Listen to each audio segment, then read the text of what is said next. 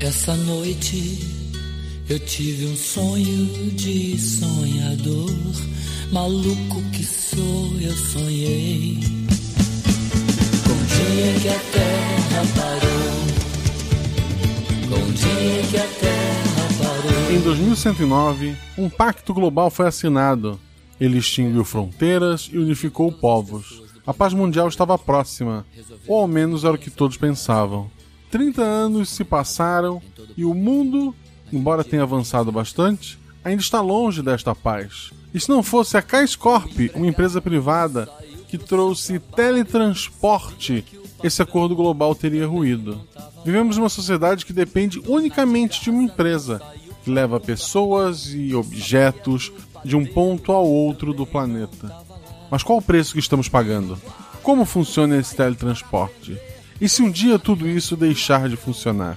Episódio de hoje: Pacto Raul, com Anselmo João Conzati, no papel de Giuseppe, Guilherme Sasaki, no papel de Nick Faria, e Sinara Salve de Oliveira, no papel de Meg, os três melhores agentes do governo mundial.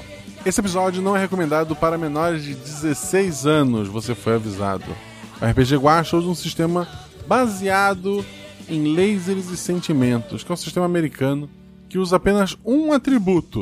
Os jogadores escolhem um atributo entre 2 e 5, e sempre que forem rolar um ataque ou uma ação física, precisam rolar o seu atributo ou menos. Sempre que forem realizar uma ação que não seja um ataque ou uma ação física, precisam tirar o seu atributo ou mais. É um sistema bem simples, porque o que vale aqui é a história, a narrativa e como tudo se resolve. Não esqueça de me seguir nas redes sociais, arroba Marcelo Gostin e arroba rpguacha. E bom episódio. Tinha mais nada pra ensinar. No dia em que a terra parou. Oh, oh, oh. No dia em que a terra parou. Oh, oh. No dia em que a terra parou.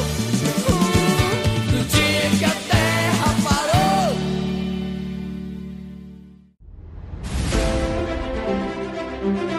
Aí vocês estão na taverna. Rola os dados. Bola de fogo! Chama o. Chama o clérigo! Como assim eu morri? Hora iniciativa. Então, não tem armadilha. Podemos ir. O que vocês fazem? Tá, tá. É, eu amarro uma corda nelas e uso como arma.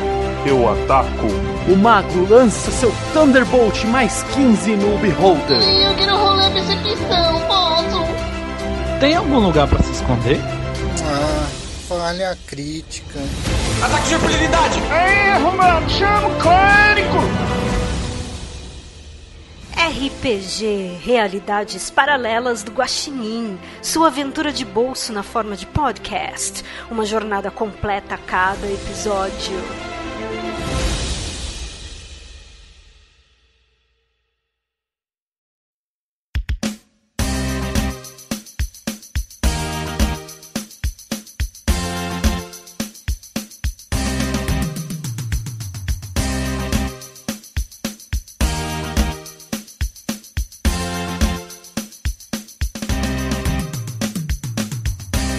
O mundo então assinou um pacto chamado Pacto John Lennon.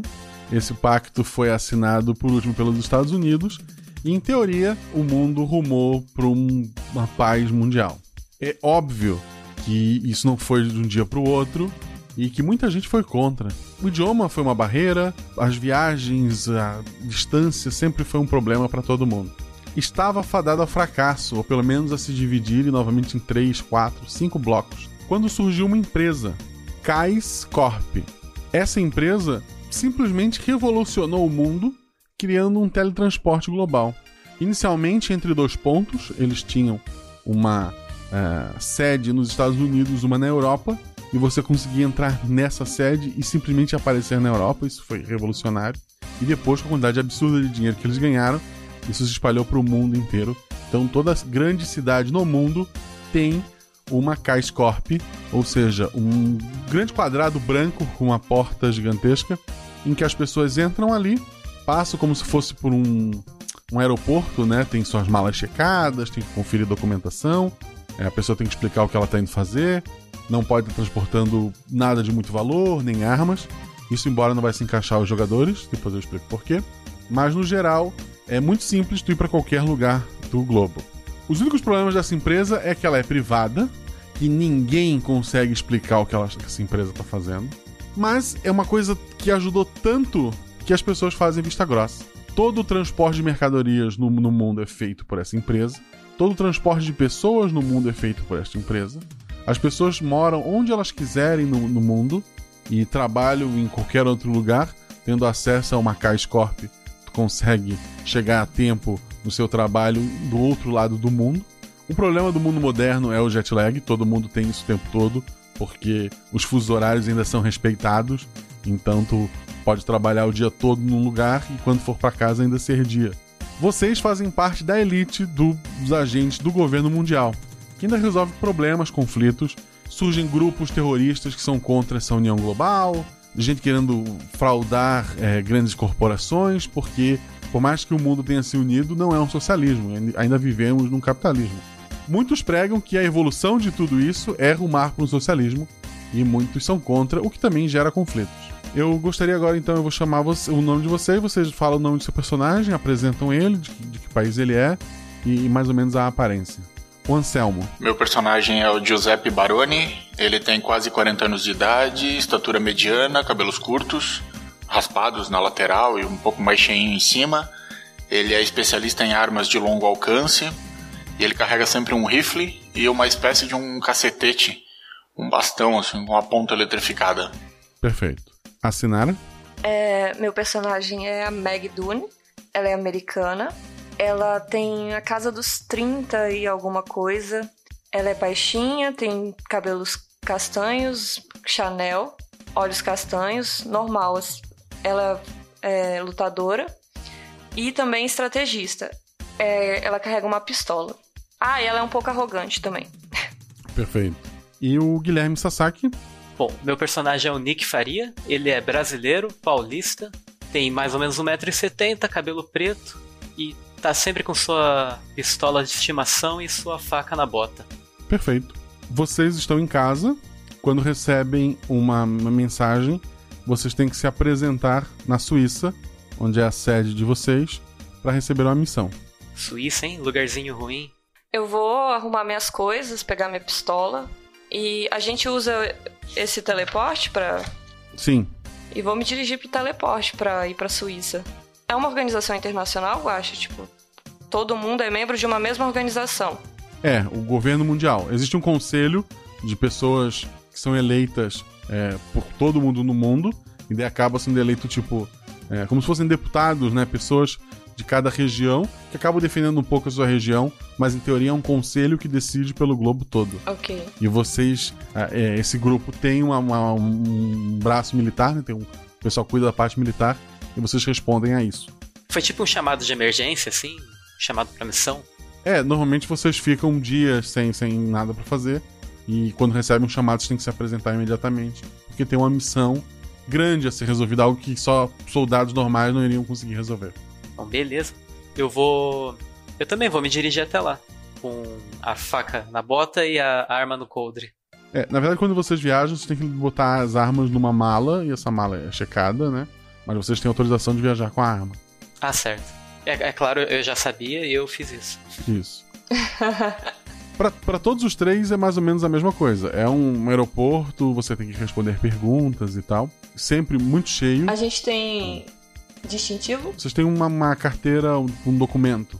Sempre bastante gente, de, de um lado para o outro. é, este- se se fala em que essa empresa teria que começar a expandir um pouco é, os seus trabalhos, porque em algumas cidades grandes a, a fila costuma ficar, às vezes, de, de meia hora, a uma hora. Mesmo que para o outro lado do mundo demorar uma hora seja nada, as pessoas ficaram mal acostumadas, então se fala em ampliação dentro de uma, de uma K-Scorp sempre é frio. Mesmo não importa o clima do lugar que tu tá, sempre que tu. Depois que tu entra e, e passa pela primeira checagem, o lugar é frio. Muita gente especula que ali vocês já fizeram algum movimento. Provavelmente ela tem alguma sede num lugar muito frio. E que é lá que tá todo mundo indo, mas ninguém sabe disso também, nem mesmo vocês. Quando vocês chegam à base de vocês na, na Suíça, são recebidos pela Superior em Comando, Ela se chama Rachel Boing, que, pra quem não lembra, há muitos anos atrás, ela foi a motorista do, do, do The Paper, né?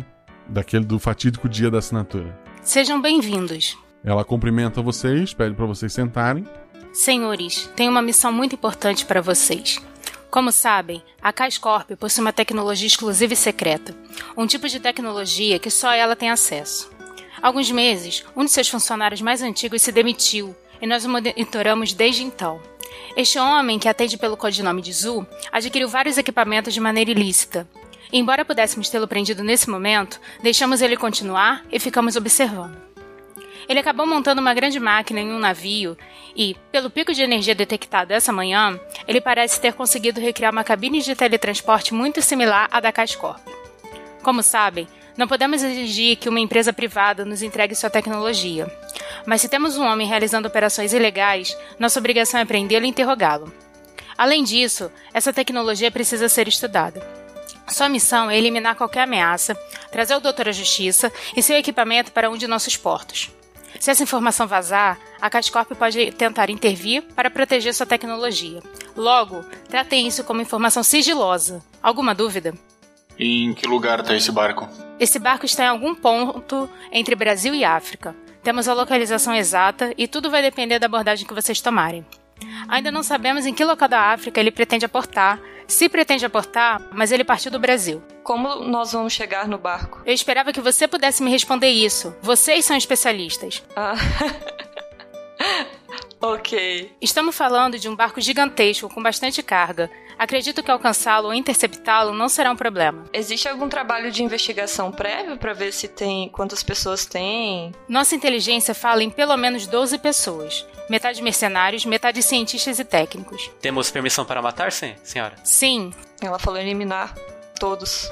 Só levar o barco. Preferencialmente prender. Ah, eu ouvi eliminar, desculpa. em especial o cientista-chefe. Mas a vida de vocês e o equipamento nesse navio é a nossa prioridade máxima. Ok. Sim, senhora. Senhorita Meg, você sendo estrategista. Oi, pois não. Teria acesso a algum tipo de submarino? Podíamos pegar eles de surpresa. Eu posso verificar.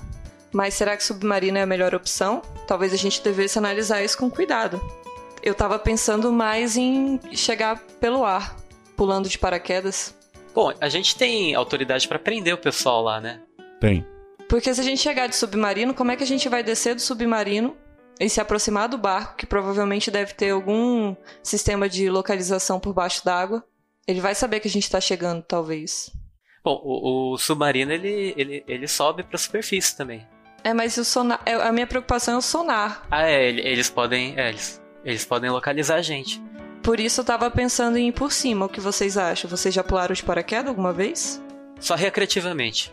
Ah, tá ótimo. Podemos fazer essa estratégia também.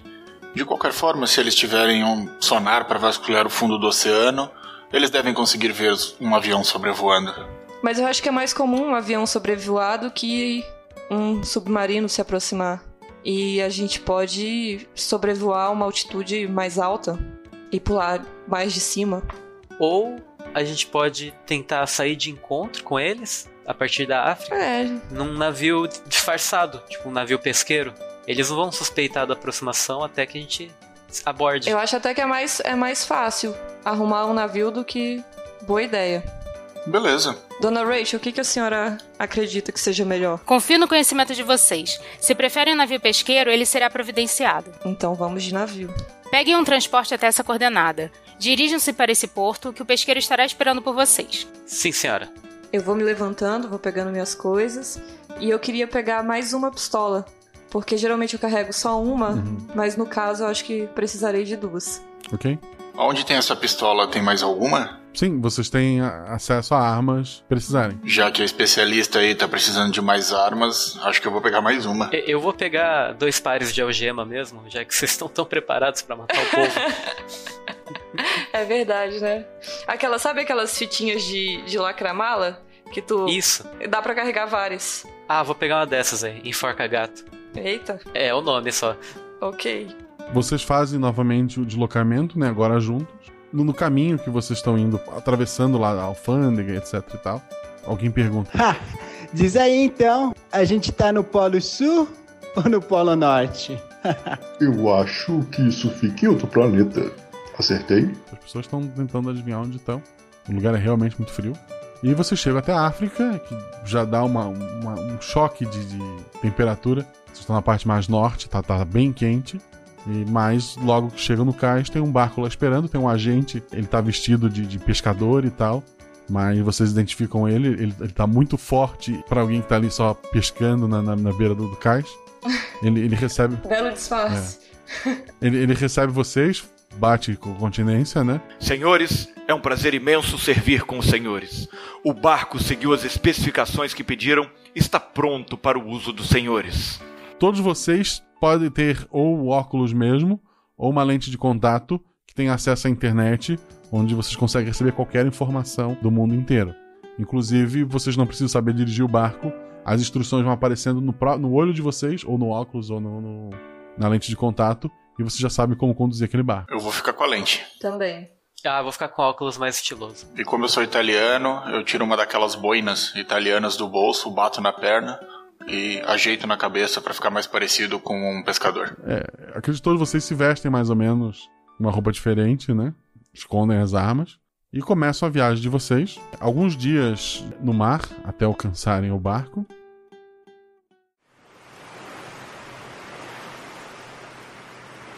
Quando finalmente alcançam, é umas 6 horas da tarde, o sol está se pondo, vocês avistam o barco. Era para vocês terem encontrado esse barco antes, mas ele parece ter diminuído a velocidade no meio da- da viagem. E isso não me cheira bem. É, eles não querem chegar. Eles estão esperando a gente. Eu acho que eles querem só ficar no isolamento. Eles não querem chegar até a África. Será? É melhor a gente observar primeiro, pra depois se aproximar. Tem alguma. alguma. Tem, né? Equipamento de, de visão deve ter nesse barco pra. Uma luneta.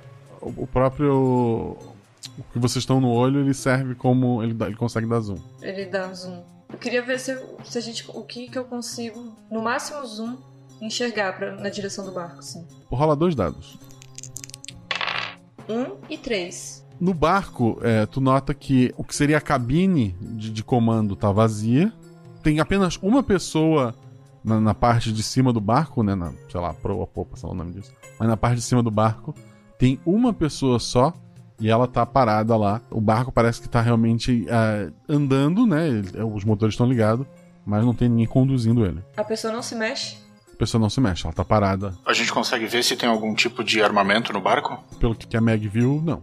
não. Não parece ter arma visível ali com aquele cara. Tem, tem visão térmica esse óculos? Tem. Pô, vou ativar então, vou ver se esse cara tá vivo e vou ver se consigo localizar mais gente. Eu acho que ele é uma Tá. ilusão, alguma. O cara no, na parte de cima do navio, ele, ele produz calor, né? Ele tá- ele é uma pessoa. Na parte de baixo do navio, no, no meio dele, tem alguma uma construção muito grande, muito quente. Provavelmente a, a máquina, né? O calor dela é tanto que tu não consegue identificar mais nada ali. Acho que o jeito é abordar. O que, que você acha, Giuseppe e Meg? Bora partir pra cima? Eu fico meio assim de, de chegar chegando no barco, porque eu sinto que eu tô entrando numa armadilha. A gente consegue fazer algum tipo de consulta? Internet ou algo desse tipo? Já que a gente é da agência do governo? Pra tentar descobrir alguma coisa agora que a gente tá ali naquela posição? Pra ver se tem algum tipo de barco perto, submarino ou algo assim? Não, não tem nenhum outro barco perto. O, o navio, agora com a informação de que ele tá com o motor ligado saindo e dirigindo, faz sentido que não sabia identificar pra onde ele tá i- ele estava indo. O navio ele tá à deriva, né? Ele tá andando a esmo. E pelos dados do satélite, já há um bom tempo ele tá fazendo isso. Muito estranho, mas a gente vai ter que ir lá. Existe algum algum lugar tipo um heliporto, alguma coisa nesse? Não. Aí, vamos lá, pô. Vamos, vamos abordar. Bora. É lá no Brasil a gente chega metendo o pé, tá ligado? Aham. Vândalos. Vocês aproximam o barco de vocês e tem que manter a velocidade do lado dele, porque ele não vai parar, né? Vocês vão, ten- vão usar cordas de vocês com gancho, vão tentar subir pela. sei lá. Ele é maior? Sim, ele é muito maior, o, o outro navio. Ele tem o dobro da altura. Vixe. Parkour. Tem algum ponto onde ele seja mais baixo? Pra ter uma saída de jet ski, lancha, alguma coisa do tipo que a gente consegue ver? Não. Vamos, vamos tacar o gancho então, subir. Ele tem barquinhos de fuga, mas são presos na lateral, né? Sim. É brasileiro, eu acho que você como vem desse país, talvez consiga fazer um laço jogar lá em cima pra gente prender esse gancho em algum lugar. Olha o estereótipo. Não tem aquelas pistolas tipo do, do Batman, assim, antigo, que taca aquele gancho, assim, com a corda? Tem, mas vocês não trouxeram nenhuma. É. A gente trouxe coisinha de mala de viagem e não trouxe a a pistola com gancho. Cada um tá com duas pistolas, a gente não trouxe isso. É, vai lá, faz o seu laço. Ah, eu vou pegar a corda do barco, então, do nosso barco, fazer um, um laço e tentar jogar ali em cima, em alguma. em algum gancho, em alguma uma parte pontuda. Não, não, não tem dificuldade nenhuma, tu, tu, tu- tu chega a errar até uma ou duas vezes, mas acaba firmando bem e consegue prender a corda. Quem vai subir primeiro? Eu vou. É, eu acho melhor eu ir. Desculpa, sem ofensa, mas como eu sou especialista em luta corporal, talvez não dê tempo de você puxar uma arma. Bom, primeiro as damas, então. Ok. Tá, a Meg, enquanto a- então. Alguém vai contra isso ou não? Não, não. Eu só ia dizer que enquanto ela vai subindo, eu fico preparado pra tirar se for necessário.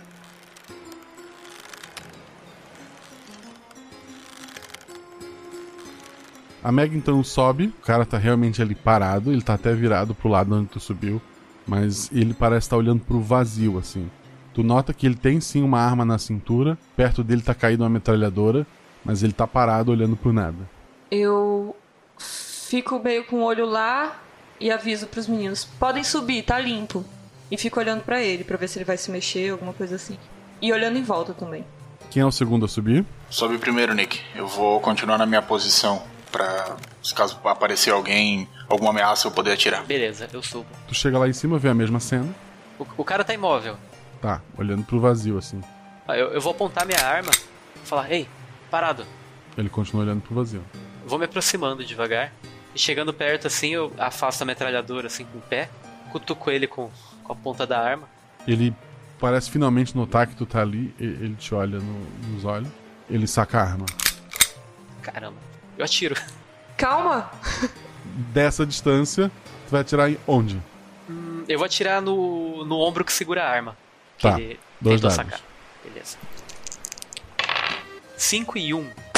Tu a- acerta o, o ombro dele, ele deixa a arma cair no chão, começa a chorar e a gritar. tipo.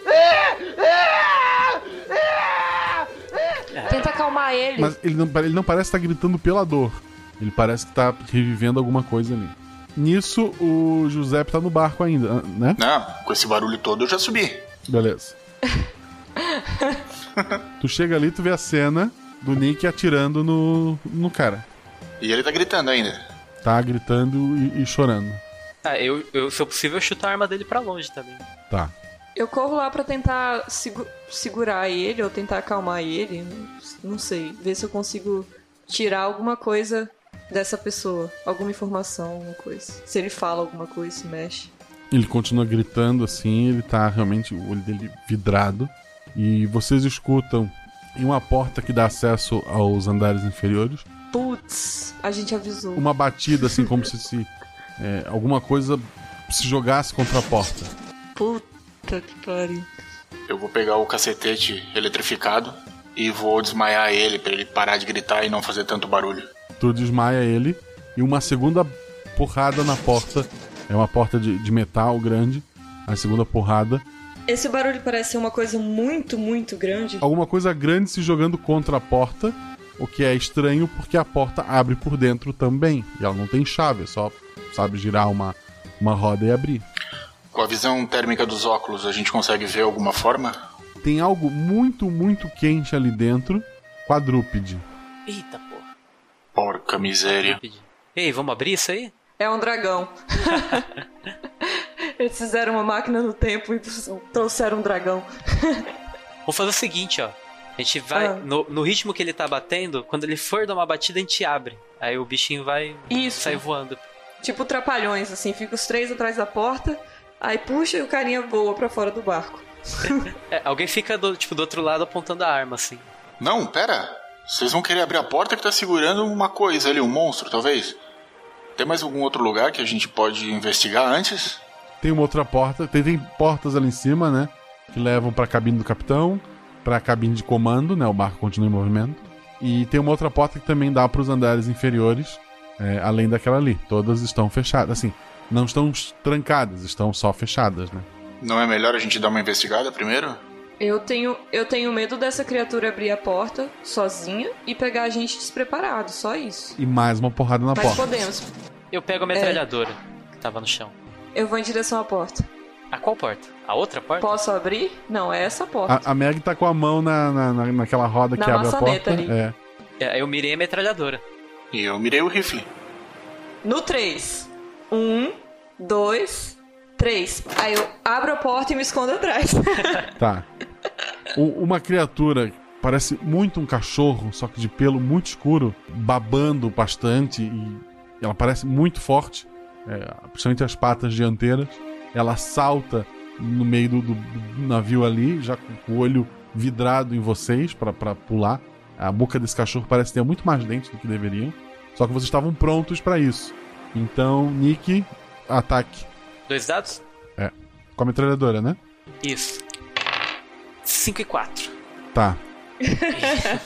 A- a- a- tu tá acostumado com armas mais precisas, tu puxa o gatilho e o coice ou o susto da criatura tão estranha na tua direção faz tu errar todos os tiros. Tu atira no, no chão do barco, que não faz nada, né? É Um navio gigantesco, mas tu errou a criatura. Giuseppe, 3 e 3. o tiro do Giuseppe é certeiro. Acerta o olho da criatura e sai atrás da cabeça. E o bicho estava no ar, ele cai e o, o corpo dele arrasta assim por, por alguns centímetros, faz aquela filetinho de sangue e, e tá ali. Ele parece agora. é, Agora ele não parece tão assustador. Ele parece mais um cachorro do que um monstro quando ele surgiu ali. E aí eu digo pra Meg, pode sair de trás da porta, ragazza. Obrigada. É, Essa metralhadora tá com defeito. Aham. Vocês já viram algum bicho assim na vida de vocês? Meu tio tinha um cachorro bem feio também. É? Acho que isso deve ser do Brasil, então. Nossa. É, agora vocês querem investigar ou já descer? Não, vamos, vamos dar uma olhada nesse bicho aí. E- ele parece um cachorro normal? Agora sim. Não normal, normal. Ele ainda tem um- a- as patas dianteiras são muito mais fortes que as de trás. A abertura da boca é maior do que deveria e os dentes dele parecem mais afiados que o normal, Isso é uma hiena gigante. só com o pelo todo escuro. Ele, ele mudou quando morreu? Ou só. Assim, vocês sentem que ele mudou, só que olhando pra ele ele parece, ele parece igual, mas lá lá dentro vocês sentem que ele era uma criatura assustadora antes e agora ele não parece tão assustador. É, ele deu uma murchada. É, tá murchinho. O cachorro resmunga: "Quem tá murchinho aqui?" Não, mentira. Como é que tá o, o cara que tava gritando? Tá eletrocutado no chão ainda. Ele tá desmaiado. Agora que ele morreu, ele deve ter perdido aquele calor todo. A gente consegue ver se tem alguma coisa eletrônica nele? Se tem alguma coisa ali que não é animal? Não. É um animal. Beleza, a gente pode descer pro lugar que tá quem? Esse cara vai acordar, né? Eu, então vou prender os braços é, dele. vamos- Boa! Isso que eu ia falar. Numa barra ali do navio. Com uma cinta de nylon. Por que se a gente tem o, o negócio de, de proteção de mala? O, o enforca-cão? É. Amarra os, os braços dele. É isso aí. Atrás, assim, na barrinha. Sabe? O- Um bracinho atravessando. É enforca gato o nome. Ah, eu falei o quê? o que, que eu chamei o negócio? enforca cão. É porque eu tenho gato, gente. Isso. É, Nick, não, é, só vamos amarrar ele com um enforca gato nos pulsos e tentar catar um pano, lenço, pra fazer uma mordaça, caso ele acordar, não continuar gritando feito um louco. Ele não vai falar. Ele só gritou quando a gente já tinha. Ah, pode ser que ele grite por causa da dor, né? É. E aí a gente pode escolher se desce ou se investiga a cabine de comando, que não tem ninguém, Pra ver se a gente acha alguma coisa. Vamos investigar primeiro. Aí eu fecho a porta pra não sair nenhum outro cachorro lá de dentro. Ah, tu nota que do lado de dentro da porta ela tá com uns amassados. É uma porta de, de um metal bem, bem grosso. É melhor fechar. Fecho a porta e, e vou em direção à, à cabine do capitão. A, a cabine do capitão? É, era isso que tu tinha falado, Giuseppe? Isso, a gente tem essa porta aí de onde saiu esse cachorro, tem uma outra porta que provavelmente leva pro interior do navio também, e tem a ponte de comando, que não tem ninguém. E a cabine do capitão também fica ali em cima, fica do, la- fica do lado da cabine de comando. É, é verdade, não é melhor a gente ajustar o curso desse, desse barco aqui? Ou Desse navio? parar o barco. Ou parar, é. Porque a gente pode acabar encontrando uma cidade e Só Deus sabe o que tem aqui É, dentro. vocês estão longe, mas poderiam cruzar com um barco de pesca de verdade e destruir ele. Exato. Vamos parar o barco. É, vocês não saberiam de parar este barco, mas graças ao, ao óculos, ao a lente de contato, é, rapidamente ele mostra quais são os comandos, vocês param o barco. E tem mais alguma coisa? Isso que eu ia perguntar. A cabine ali tá vazia. Assim, não tem nada assim chame a atenção de vocês que não deveria estar ali. Não tem nenhum diário do capitão? Diário de bordo.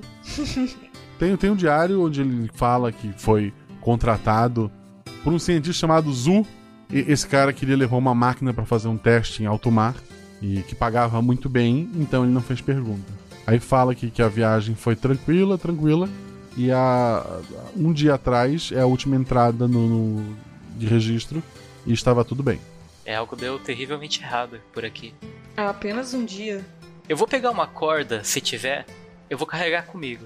Porque pode ser útil. Brasileiro. Vai laçar o cachorro. É, ali é mais alto onde a gente tá, a gente consegue ter uma visão. Do resto do navio? Sim. Isso. É. Tem alguma coisa relevante pra gente? Fora um cachorro bizarro morto e um homem desacordado amarrado com um enforca-gato cão. Nada. Ah, então acho que a gente já pode descer. O que vocês acham? Tem a cabine do capitão também, né? Vocês olharam, foi Ah, é. Ah, tá. Essa parte é só na ponte de comando. só uma ponte de comando. Eu achei que tinha. Eu tava na cabine porque a gente viu o diário do Não, Shin. o diário, é o diário de bordo fica ali do lado do, do leme. Então vamos na cabine do capitão, que tá mais perto. Abrindo a cabine do capitão, dentro dela está o capitão, morto, na cama. A gente consegue ver do que ele morreu? Ele tem uma marca de mordida bem grande no pescoço. Acho que eu sei o que matou ele. Uma mordida. No pescoço. Tem mais alguma coisa em volta? Além do Capitão Morto? Tem um papel na mão do capitão. Fora isso, tem roupas e uma, uma geladeirinha com comida e bebida. Eu pego o papel. No papel diz: Eu e os rapazes vamos vingar o senhor. A criatura está no convés inferior. Por favor, não morra, capitão. E acho que a gente deu cabo da criatura, hein? É, isso significa que as pessoas que deixaram o bilhete não deram. É. Exatamente. A, a ideia era que seria um, um teleporte esse navio, É o que o governo acredita. mas tô começando a achar que não é isso. Ou vai saber pra onde esse teleporte tá levando. Não, eles estão fazendo experiências, porque como que essa criatura chegou aqui? Teleporte. É, é, tem sentido. Eles têm uma base no, no Polo Sul, Polo Norte, fazendo pesquisas com animais. Quando a gente tava no barco de pesca, antes de entrar, o Nick conseguiu ver pela visão térmica que tinha muito calor no interior do navio. Quando a gente tava na- no, em cima do navio, esqueci o nome, a gente viu que tinha muito calor atrás da porta. Ainda continua tendo muito calor na parte de baixo?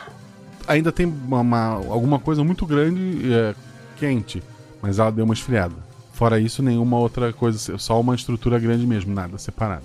A coisa em si deu uma esfriada? Ou ela diminuiu de tamanho no calor? O, não, o, o tamanho continua o mesmo, o calor parece que diminuiu. As cores, assim, estão tão menos quentes. Eu acho que a gente tem que verificar, hein? Será que as coisas estão interligadas? Porque a gente matou o cachorro que tinha uma fonte de calor e o calor de um Provavelmente. E talvez não seja o único. Essa fonte aí me preocupa. Como ainda tem calor lá embaixo, pode ser que tenha mais deles. um calor bem maior do que a gente enfrentou. Então vamos, com cuidado. É, além de alguém abrir a porta e se esconder atrás, vocês têm alguma outra ideia? Eu acho que o Nick tem que ir na frente, porque ele tem um laço. Claro. Ai. Vamos lá. Tudo bem, eu posso ir na frente. Isso vai dar ruim. Vocês vão descendo, então. Logo no andar de baixo, ele foi esvaziado e adaptado para caber uma máquina gigantesca. E era dessa máquina que estava vindo o calor todo. Até vocês chegarem a ela, passou mais um tempinho, ela esfriou mais um pouco. E ela parece que está completamente desligada no momento. É uma, uma estrutura grande com com uma porta e é, vocês abrem essa porta lá dentro é só uma sala branca assim, quatro, todas as paredes brancas, né? Nada acontece. Vocês verificam o resto do, do navio ali. Vocês encontram pedaços de, de pelo menos duas pessoas que foram mastigadas e mortas ali. Todos, incluindo o cara lá em cima, são marinheiros. Não, não são da, da equipe científica, eram marinheiros ali. E fora isso, mais nada neste bar. É, a gente. Isso é um portal e provavelmente ele ativou quando o cachorro veio pro navio. E eu- eu acho que a gente vai ter que atravessar ele mesmo não sabendo como ativá-lo de novo. A missão de vocês é levar esse equipamento até o governo mundial, né? Ele tá desligado agora, aparentemente. Tá desligado, sim. Mas a gente não tem que neutralizar os, os cientistas malucos? Tá todo mundo morto, pelo que eu entendi. Não, os marinheiros. Os cientistas estão do outro lado. Tinham 12 pessoas, metade cientistas. Só tem é, quatro. é, dois mortos aí, o capitão e mais o cara que tá, tá atônito, tá desmaiado né, lá em cima. Ah, tá. A gente tem outros ambientes aqui, além dessa sala. Não, não tem mais lugar nenhum. Só faltam pessoas e vocês estão com a máquina e o controle do navio. A gente pode entrar em contato com a, com a Rachel Pode. pra ver o que ela prefere? Se a gente leva a máquina sem investigar? Então eu vou ligar no meu ponto pra ela. Então, Meg, conseguiram? Olha, Rachel, a gente encontrou o que parece ser um portal. Eu não tenho muita certeza porque a gente não sabe ativar. E não tem ninguém no navio. A dúvida que a gente tem é: o- a estrutura é importante e a gente só leva o navio até vocês? Ou vocês querem que a gente investigue? Vamos priorizar a apreensão da máquina. Estou enviando as coordenadas para onde devem levar este navio. A equipe técnica os aguarda. Ok, então. Iremos obedecer. Uhum. Fica na África do Sul. Tem um, tem um cais lá que é controlado pelo governo e vocês têm que levar o barco até lá. Tá, vamos fazer um curativo no cara que levou um tiro lá em cima, porque ele pode ter alguma informação. Não vamos deixar ele morrer, não. Já morreu todo mundo aqui? Uhum. Coitado. Tá. Vocês vão fazer o- o- os primeiros socorros no, no marinheiro que estava atônito e agora está desmaiado. E vão cumprir a missão. Vão levar o navio até a África do Sul, onde ele tem que ser, ser entregue para os cientistas do governo, é isso? Isso. Isso. Perfeito. A viagem leva muitos dias. O cara acorda nesse meio tempo. Ele não responde pergunta nenhuma. Quando pressionado, ou ele chora ou ele começa a gritar. Então a gente deixa ele quieto. É, tem comida no navio, né? Que vocês a- até para vocês se alimentarem. E vocês precisam obrigar o cara a comer, porque se não obrigarem, ele também não come. Qu- Quando faz aquele teste assim no olho, usando a lanterna, Aham. pra ver se, se a pupila dilata ou não, assim, ele nor- tá normal? Não, não tá normal, não. Esse cara não tá normal, gente. E a gente tá levando a coisa que fez isso com ele direto pra um lugar povoado. O que vocês fizeram? Assim, o cara tava lá no, no- no- no- do lado do cadáver do cachorro. O que vocês fizeram com o cadáver do bicho? Tem um. um- Jogou no mar. ó. Freezer. Ah, não, a gente tem que levar. É, Tem freezer? Tem. Botar ele no tem que freezer. levar. Ele e todos os outros corpos que a gente encontrou também. Beleza. Vocês fazem a entrega na, na África do Sul. É, uma equipe científica recebe vocês, soldados armados. Todos batem continência pra vocês, vocês estão acima de, de todos eles ali. Recebe a mensagem da Rachel, Missão cumprida, voltem pra casa. o barco tá entregue. É, gente. Acho que cumprimos nossa missão. Eu sempre suspeito quando é fácil demais. É, eu tô achando muito estranho também. Mas não é da nossa patente perguntar e nem se intrometer. Então, eu vou embora. Tchau pra vocês. Até a próxima missão. Arrivederci, ragazza. É, na- na verdade, todos vocês têm que ir pro mesmo lugar, que é uma Cais Corp, pra pegar um teletransporte, né? Ah, é? Aí sai aquela cena ridícula, Aquele- assim, né? isso, que todo mundo se isso, despede tchau. e vai pro mesmo A lado. gente se vê! A África do Sul possui uma, uma população muito grande. É, é comum filas na, na Caixa Corp ali. Mas a fila hoje está excepcionalmente grande. E vocês estão ali parados. Ai, será que a gente não consegue pular essa fila? Não tem uma prioridade pra agentes do governo? Caramba, isso é abuso de poder, hein?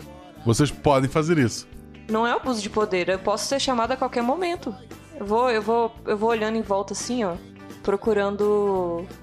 Sabe quando você fica olhando em volta procurando uma algum funcionário pra ir lá A, a perguntar? fila é do lado de fora, na verdade. Hum, então eu vou me dirigir. Falar assim, ah, guarda lugar pra mim aí, Nick. Aí eu vou lá pra dentro pra ver se eu consigo falar Tá. com alguém. Na, na porta tem, tem um guarda que tá bloqueando todo mundo dizendo: Pessoal, não tá funcionando. Por favor, se afastem. E o pessoal tá ali bem revoltado. É um absurdo! Eu É tenho horário! Aí eu volto lá pra onde o Nick tava parado. E aí, vamos cortar a fila? Isso não tá me cheirando bem. Ah, vamos lá? O teleporte não tá funcionando. Vamos dar um carteiraço no soldado, dizendo que a gente é da segurança do governo pra ver o que tá acontecendo. Vamos, vamos. Mas o governo não tem autoridade sobre a empresa privada. Ah, mas. Como a gente tinha uma certa prioridade para embarque, talvez a gente. Não, é, a gente pode conseguir, mas eu acho difícil eles compartilharem esse tipo de informação com a gente. Mas vamos lá. Vocês vão até lá, tá? O, tal- o, teu guarda falando. Eu sei tanto quanto vocês. Voltem pra casa. O pessoal tá lá gritando. Eu tô aqui há quatro horas. Eu quero um café! É. E- Eu, eu chego até o, o segurança Eu tiro o distintivo, eu falo bem alto pra o pessoal da fila também ouvir e falar assim. É, Nick Faria, agente do governo. E tem enforca gatos. Viemos averiguar a situação. O segurança, assim, ele, ele tira o capzinho, passa o braço, assim, no- na testa pra, pra limpar o suor. Ufa, olhem isso. Ele abre a porta, dentro é uma sala branca vazia. Igual aquela que vocês viram no bar. Não tem ninguém aí dentro. Eita, tá só o cara. Eu vim trabalhar e a empresa desapareceu. Não tem ninguém aqui e ninguém atende minhas ligações. É. Mas não tem mais nada, nada na sala. Ela tá totalmente vazia. Ela é, é, tá vazia. A gente precisa relatar isso pro, pro, pro governo. Se é que eles já não sabem. É, relata pra, pra Rachel e eu, eu vou tentar dispersar essa multidão. Acho que não é bom a gente ter gente aqui por perto. Vou falar assim que tá fechado, que é pra ir embora. Tá, e eu vou ligar pra Rachel. Tá, Nick. é, rola dois dados. 3 e 4. Ok, qual é o teu discurso pra multidão? Amigos, eu sei que todos têm, têm a necessidade de viajar, mas infelizmente a empresa está passando por problemas técnicos e vai ficar fora do ar por algumas horas. Eu peço que todos vão eh, se afastem, porque precisamos de espaço aqui e pode ser perigoso. Então eu peço que todo mundo procure abrigo em outro lugar e aguarde calmamente enquanto resolvemos o problema. Sempre fica um ou outro mais revoltado, em especial quem tava mais na frente da fila, mas o teu discurso foi realmente muito convincente. E muita gente não queria trabalhar hoje mesmo, o pessoal aceitou e começou a ir embora. Aposto que tem gente dando graças a Deus. Que absurdo! Uhul, Uh, sem escola! Isso a imprensa não mostra. Meg tenta contato com a Rachel, a Rachel não responde. Tu vai deixar algum recado? Não. É, gente, não consegui contato com a Rachel. A gente consegue contato com alguma outra unidade da K-Scorp? Um telefone de contato? De alguma forma, falar com alguma outra unidade pra ver se eles estão operando normalmente? Ok. Fa- faz uma busca rápida, recebe alguns é, contatos, tu tenta telefonar, ninguém atende. É, na internet mesmo, tu vê que quando tu puxa o- a informação, o computador acha que é relevante te avisar. Tem gente no mundo inteiro reclamando de filas gigantescas ou de cais corpes que pararam de funcionar. Eu já contei ali pra eles. Ó, já subiram hashtag no A Twitter. gente tem que procurar a sede do governo aqui na África pra ver se a gente consegue alguma informação. Ou voltar pro barco. A, a sede africana fica na, na República do Congo, é um pouco longe ali pra vocês, mas é possível. O, o barco a gente deixou com os agentes do governo. Isso, tem, tem uma, uma base ali o pessoal ia trabalhar no, no equipamento. Ah, é, vamos lá então. Mais perto. Vamos. Vamos voltar lá pra ver se mudou alguma coisa. Então vamos. Apesar de que eu não gosto muito dessa ideia. Vocês voltam a- até lá, né? Os soldados ficam surpresos com a volta de vocês, mas nenhum deles tem coragem de perguntar por que vocês voltaram. Eles apenas batem continência e abrem os portões. Mas ninguém, ninguém, nenhum superior chegou pra assumir ali? Tem uma equipe técnica trabalhando na máquina. Alguma, provavelmente, al- alguém da parte técnica tá, tá no comando. Mesmo assim, alguém hierarquicamente abaixo de vocês. E aí, vocês já descobriram alguma coisa aqui? Ah, o pessoal técnico toma um susto. Tem, tem uma, é uma cientista gordinha, assim, baixinha, provavelmente japonesa. E ela toma um susto quando vê vocês. Vocês voltaram? Não vão acreditar! Essa máquina é impressionante! A energia dela vem de algum lugar que não é daqui. Não tem bateria, não tem cabo. Essa máquina consegue fazer, trazer a energia de algum lugar. Ahn, e você tem ideia de como ele faz isso? Não, Ou pra onde? De onde, né? eu não faço ideia e nem consigo repetir o processo que ligou esta máquina. Mas se me autorizarem a desviar a energia da cidade, eu consigo ativar esse portal daqui. Já enviei um pedido para fazer esse teste, mas não recebi confirmação da central. Qual foi o- a última vez que você falou com a central? Foi logo depois que vocês saíram daqui. Ahn, é, você não está autorizado a abrir esse portal. Não estou. N- Não, só um instante. Ah, Giuseppe, Nick, vamos lá fora. Certo. O que vocês acham da gente tirar o barco daqui, levar ele pro meio do mar e aí sim autorizar abri- abrir o portal? Porque se a gente autoriza, a- aparentemente não temos controle. É Porque ela explicou que o lugar é. Ela precisa de energia, então ela vão ter que puxar da cidade. Ah, ela não sabe gerar energia, né? Ai, lascou-se. Bom, considerando que eh, a gente não tem contato com, com ninguém superior a nós, então nós somos os superiores aqui, a gente pode autorizar. É, eu fico só preocupada com os civis. Isso tem tudo pra dar errado. Tem. Eu já tô vendo cenas de cachorros correndo, comendo gente, crianças, idosos. Mais ou menos por aí. O Nick laçando o cachorro, subindo em cima. é. Mas a gente não tem contato com o Central. Não tem como sair daqui. Aparentemente tudo tá ligado a esse barco, porque assim que a gente trouxe o barco, as coisas começaram a dar errado. Talvez a única resposta que a gente encontre quando ligar esse portal. O que vocês acham? Vamos ligar. Ok, então. Bom, ou a gente autoriza eles a tentarem ligar, ou a gente leva esse bra- barco para um outro lugar onde tem um outro centro de pesquisa, o que provavelmente é muito longe. Sim, e vocês não têm nenhum outro lugar que trabalhe exatamente com isso. Quer dizer, existem outros lugares, mas vocês não têm essa informação a agora. gente não tem ciência. Bom, a gente, a gente já É, tem. Exatamente. A gente já tem os técnicos aqui, a gente tem tudo, né? Vamos ligar aqui mesmo. É, se te levar para outro lugar é capaz de ter problema. O Nick quer que se foda tudo, né? Deixa todo mundo morrer. Quando tinha um monstro batendo numa porta, a ideia foi: não, a gente abre. E agora? Mas não tinham, não tinham civis. a... gente consegue resolver a situação. Rapaz, no, no Brasil eu vi coisa pior. Vamos lá. Lá todo mundo tem um cachorro desse, né? É normal. Tá bom, vamos lá. Então tá. Então a gente volta lá pra dar autorização. Ok.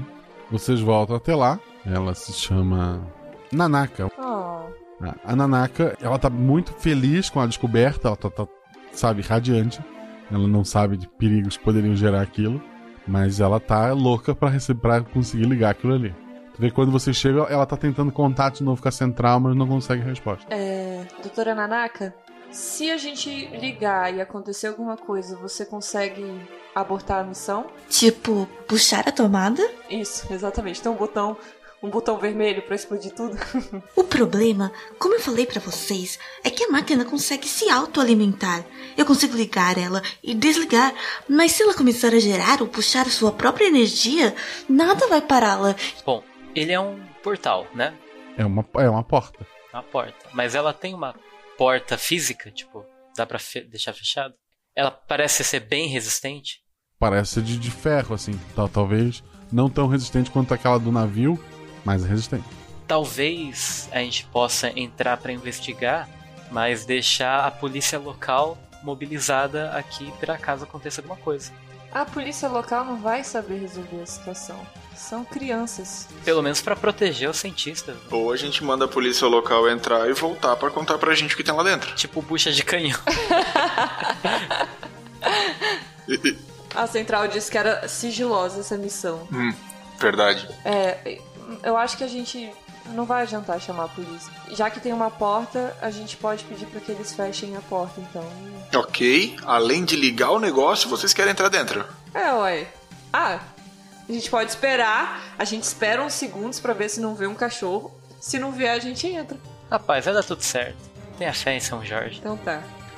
Isso tudo pelo WhatsApp, a gente conversando, né? Falando baixinho. É, é, aí eu viro então pra, pra Nanaka e falo: Doutora Nanaka, acabei de falar com a central e eles autorizaram ligar a máquina. O olho dela brilha assim. Me deem 15 minutos. Ok. Ela, ela sai correndo, começa a dar ordem pro pessoal puxar uma fiação e ligar em alguns pontos específicos. A porta tá aberta ou fechada? porta fechada. Depois desse tempo, ela olha pra vocês, ela tá com como se fosse um controle de volume na frente dela. Com isso, eu controlo a energia que vai pra máquina. Aguardo a autorização de vocês. Só um segundo. Aí eu pego minhas duas pistolas e tô com as, as duas armadas apontando pra porta. Eu faço o mesmo com o rifle. Eu vou ficar com a minha pistola. Pode ir, pode ligar. Ela começa a ligar devagarzinho, a máquina começa a fazer um zumbido e vocês notam que a máquina começou a esquentar. Você escuta um barulho lá fora que é provavelmente toda a rede elétrica da cidade desligando, né? A cidade ficou sem energia para que vocês consigam ligar a máquina, mas pelo barulho a máquina está ligada. Fora isso, a porta tá fechada, nada aconteceu. É, foi melhor do que eu esperava. Agora vai lá abrir a porta. A porta tá lá quietinha. Nada bateu nela ainda. Não, a porta tá lá.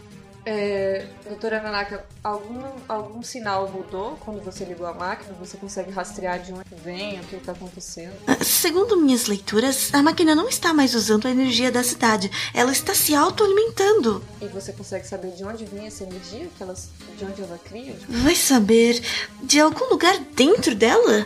Ai, gente. Doutora Nanaka, você pode abrir a porta e olhar o que tem do outro lado? Não vai zoar a cientista, porque ela que pode depois desligar tudo. Na melhor das hipóteses, se acontecer. tá certo. Vamos. Doutora Nanaka, se alguma coisa acontecer com a gente. Ah! Se a máquina tá se autoalimentando, a gente pode tirar o navio do cais. Pode. Então, só um instantinho. Aí eu vou subir lá em cima, lá na ponte de comando lá e, e, e colocar o navio à deriva no sentido de lá, pro mar, sei lá. Tá. ah, o do barco vai só vocês três ou vocês vão levar a parte técnica ali, algum soldado, alguma coisa? Vai a parte técnica e o povo que tava no, no- embaixo, que, que tava fazendo a guarda do barco. Tá, vocês vão salvar os civis. Todo mundo que era ali do governo vai junto com vocês. Tá, não, perfeito? Eu tava pensando em puxar um lencinho branco e ficar só dando tchau, assim. É melhor deixar o pessoal aí, deixa só. Não, é. Vai a gente, a doutora Nanaka, e se precisar de mais algum técnico ou algo assim, pra dar apoio. Na verdade, não tá precisando de ninguém, né? A máquina tá funcionando sozinha agora. A menos que os três decidam entrar no barco, pelo menos alguém pra guiar, pra ficar de olho ali. Exato, isso que eu pensei. Quem que vai trazer o barco de volta? Se precisar. Doutora Nanaka. E se ela morrer? Porque tem a porta, tem a porta do navio, né? Lá, aquela porta de ferro que segurou o cachorro. Isso. Então, se ficar alguém lá, Tá, vamos nós três, vamos levar ela e mais alguém que saiba lidar com barcos. Ok. não precisa, a gente não sabe. E a gente dá uma lente de contato dessas pra alguém. Não, todos, todo mundo tem. Mas assim, fodona, que nem a gente tem? Ali sim, porque eles também se trabalham pro governo, né? Ah, ótimo. então, estamos em cinco, é isso? Cinco. Um, um, uma, uma mão armada, o Ananaka e vocês três. É, doutora Nanaka, a gente vai entrar nessa porta. Se alguma coisa acontecer de diferente, você tenta desligar. Se não conseguir, corre, fecha aquela porta de ferro pesada que tem ali no navio e tenta contato de novo com a central e leva o barco para o ponto onde eles indicarem. Ok, o soldado que foi com vocês se chama Felipe. Ele, ele acende um charuto e segura uma metralhadora. Caramba. Eu acendo o charuto dele com o meu bastão eletrificado. Ok. Tá tentando fazer amizade? Qual é a arma de vocês? Qual é a arma de vocês? O meu é uma pistola com um silenciador, mas acho que eu não tô precisando dele agora. Do silenciador. e a sua, Anselmo? Eu tenho um rifle de longo alcance e um cacetete com a ponta eletrificada. Que acende charuto. Ela acende charutos, desmaia pessoas, esquenta água, várias coisas. Então vamos. Aí eu, eu, dou, eu vou pôr a mão na maçaneta. Pode abrir? Ninguém falou nada. Eu abro a porta. Ok. Dentro é, é uma sala branca, mas ela parece menor do que antes. Eu vou entrar. hein? Eu entro também. O- Os, os três entram e a porta tá aberta. Fecha a porta. E não tem nada dentro dessa sala, é só uma sala branca mesmo. É uma sala branca. Tem uma poltrona e uma TVzinha antiga. Não. Eu vou em direção à à- à parede Tá. contrária. de onde gente A, a entrou. porta está aberta. Fecha. Fechei a porta. Sem conexão com internet. Os três recebem a mensagem ao mesmo tempo no, no- no óculos de vocês. E não mudou nada na sala. Ah, E não mudou nada. e não mudou nada na sala. eu vou andando em direção à parede contrária da porta. Uhum. É, eu coloco a mão assim na parede. Vou morrer. Nada acontece. ah, gente, eu acho que a gente tem que sair pela própria porta, Eu então. testo se a porta abre de novo. Tá, a porta abre, vem uma brisa quente lá, lá de fora. Vocês notam que o, o céu, ele tá, tá bem vermelho, mas assim, um, um vermelho muito forte para todos os lados, não é um pôr do sol, é como se o céu fosse realmente vermelho e o chão é rosa. Não tem conexão com a internet. E a gente consegue ver alguma outra coisa no lugar, além do céu e do chão? Tipo, animais, pessoas, plantas. Lua? Sol? Joga dois dados. 4 e 3. Tá, Nick, tu nota que o o chão, é, ele é rosa, mas que é, não, não é bem pedra, é como se fossem pedaços de vidro. E tu nota que tem algum sangue próximo à porta ali. Muito, muito longe, Tu nota que tem algumas árvores, mas tá bem distante de vocês. E é o que tu vê dali. O céu é, é normal pra mim? Não, pra tu- pra todos vocês é a mesma cena. Tem sangue? Eu... Ah, eu vou me aproximar. Vou sair de mansinho, olhar em volta. É, eu pego minha arma também. e vou- Vocês estão com o uniforme de, de vocês, né? Imagino que com uma bota bem pesada, né? fo- Resistente. O sangue ali parece que, que alguém pisou esse chão, realmente é é um vidro bem cortante.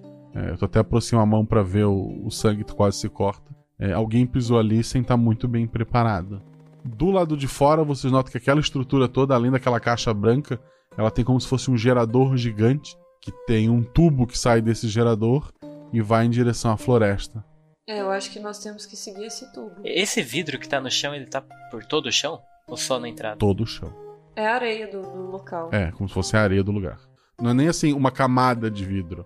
O chão é vidro. E tudo que tem é esse chão, uma floresta longe e um tubo que tá indo desse lugar que a gente tava até essa floresta. Essa floresta é tipo árvore verdinha, normal? Consigo identificar o tipo de árvore? São árvores assim mais finas, alta, né? Tipo, a- a- as folhas mesmo costumam estar na, na- na parte de cima. Elas não têm muitos galhos assim pra pra escalar. São árvores mais compridas que, que então se abrem como se fosse, sei lá, um guarda-chuva. São várias delas. Vocês já viram alguma coisa desse jeito? Essas árvores? Só no videogame, hein? É, Meg, me diz, além dos Estados Unidos, quando tu nasceu, dois países que tu costumou viajar pelo mundo com frequência. Hum, Nova Zelândia Uhum. e Canadá. Nick, Austrália e China. Giuseppe. Suíça e Irlanda. Tá. Vocês nunca viram nada do tipo. Falha crítica. Vocês viram árvores parecidas e tal, mas especificamente essas não conseguem saber. é, são árvores que. Existem algumas parecidas pelo mundo todo, mas essa floresta específica, assim, nada que chame a atenção de vocês. Essa. o- eu consigo o céu assim, tipo, a localização do sol me parece normal, é, parece entardecer. Tu não vê um sol. O céu é vermelho, ponto. É, eu acho que a gente tem que fechar essa porta. Tem uma porta do lado de fora também. É a mesma porta. Do lado de cá. É a mesma porta. É a mesma Bom, porta. a gente entrou, fechou a porta, abriu a porta e tava em outro lugar. A gente pode tentar repetir o processo pra ver se muda ou ir pra floresta. É. Vamos repetir o processo pra ver se a gente volta? Vamos. Então vamos. Tá. Vocês A gente entra. entram, fecham a porta, abre de novo. O mundo lá fora tá igual. Igual esse rosa cheio de vidro aí. Tudo igual. O Anselmo rola de novo dois dados. Dois e três. É, tá igual. Teu atributo é 4. V- vamos seguir o, o cabo então? É, eu acho que não tem jeito. Tipo, tem mais alguma coisa ali em volta da, da, da caixa? Vocês vão Quarto. sair e dar uma volta ali? Isso. Vamos. Vamos seguir porque o cabo tá saindo indo em direção à floresta, o cabo do- Uhum. da energia, né? É, mas vamos dar uma investigadinha ao redor da estrutura primeiro. né? Provavelmente não funcionou na, do outra, na outra vez que a gente tentou voltar porque precisa de energia. E a gente não ligou a energia desse lado. Não, a gente deve estar ligado, pô. Vamos ver aí. Atrás da, da estrutura de vocês, que a porta abriu de frente para essa floresta, atrás da estrutura de vocês, também por um grande pedaço é um, é um deserto rosa. Lá no final, vocês notam que parece ter uma, uma abertura, um- uma abertura no chão que, que divide uma área. E no, nessa outro lugar, parece que tem. Vocês só veem pontos muito pequenos mesmo com, com um zoom total, mas parece ter criaturas andando de um lado para o outro. Esses cachorros? Não, parecem alguns humanoides e alguns parecem uma bola gigantesca. Eu não faço ideia do que seja isso. Pra frente a gente tem uma floresta de onde vem o duto. Atrás, muito longe, a gente tem uma espécie de uma cidade com seres estranhos e para lá ter. É, não chega a ser uma cidade porque não, não, não tem estruturas, tem só as pessoas lá Ah, entendi. e tem um pequeno abismo dividindo a área de vocês dessa- dessa área. E pras laterais não tem mais nada.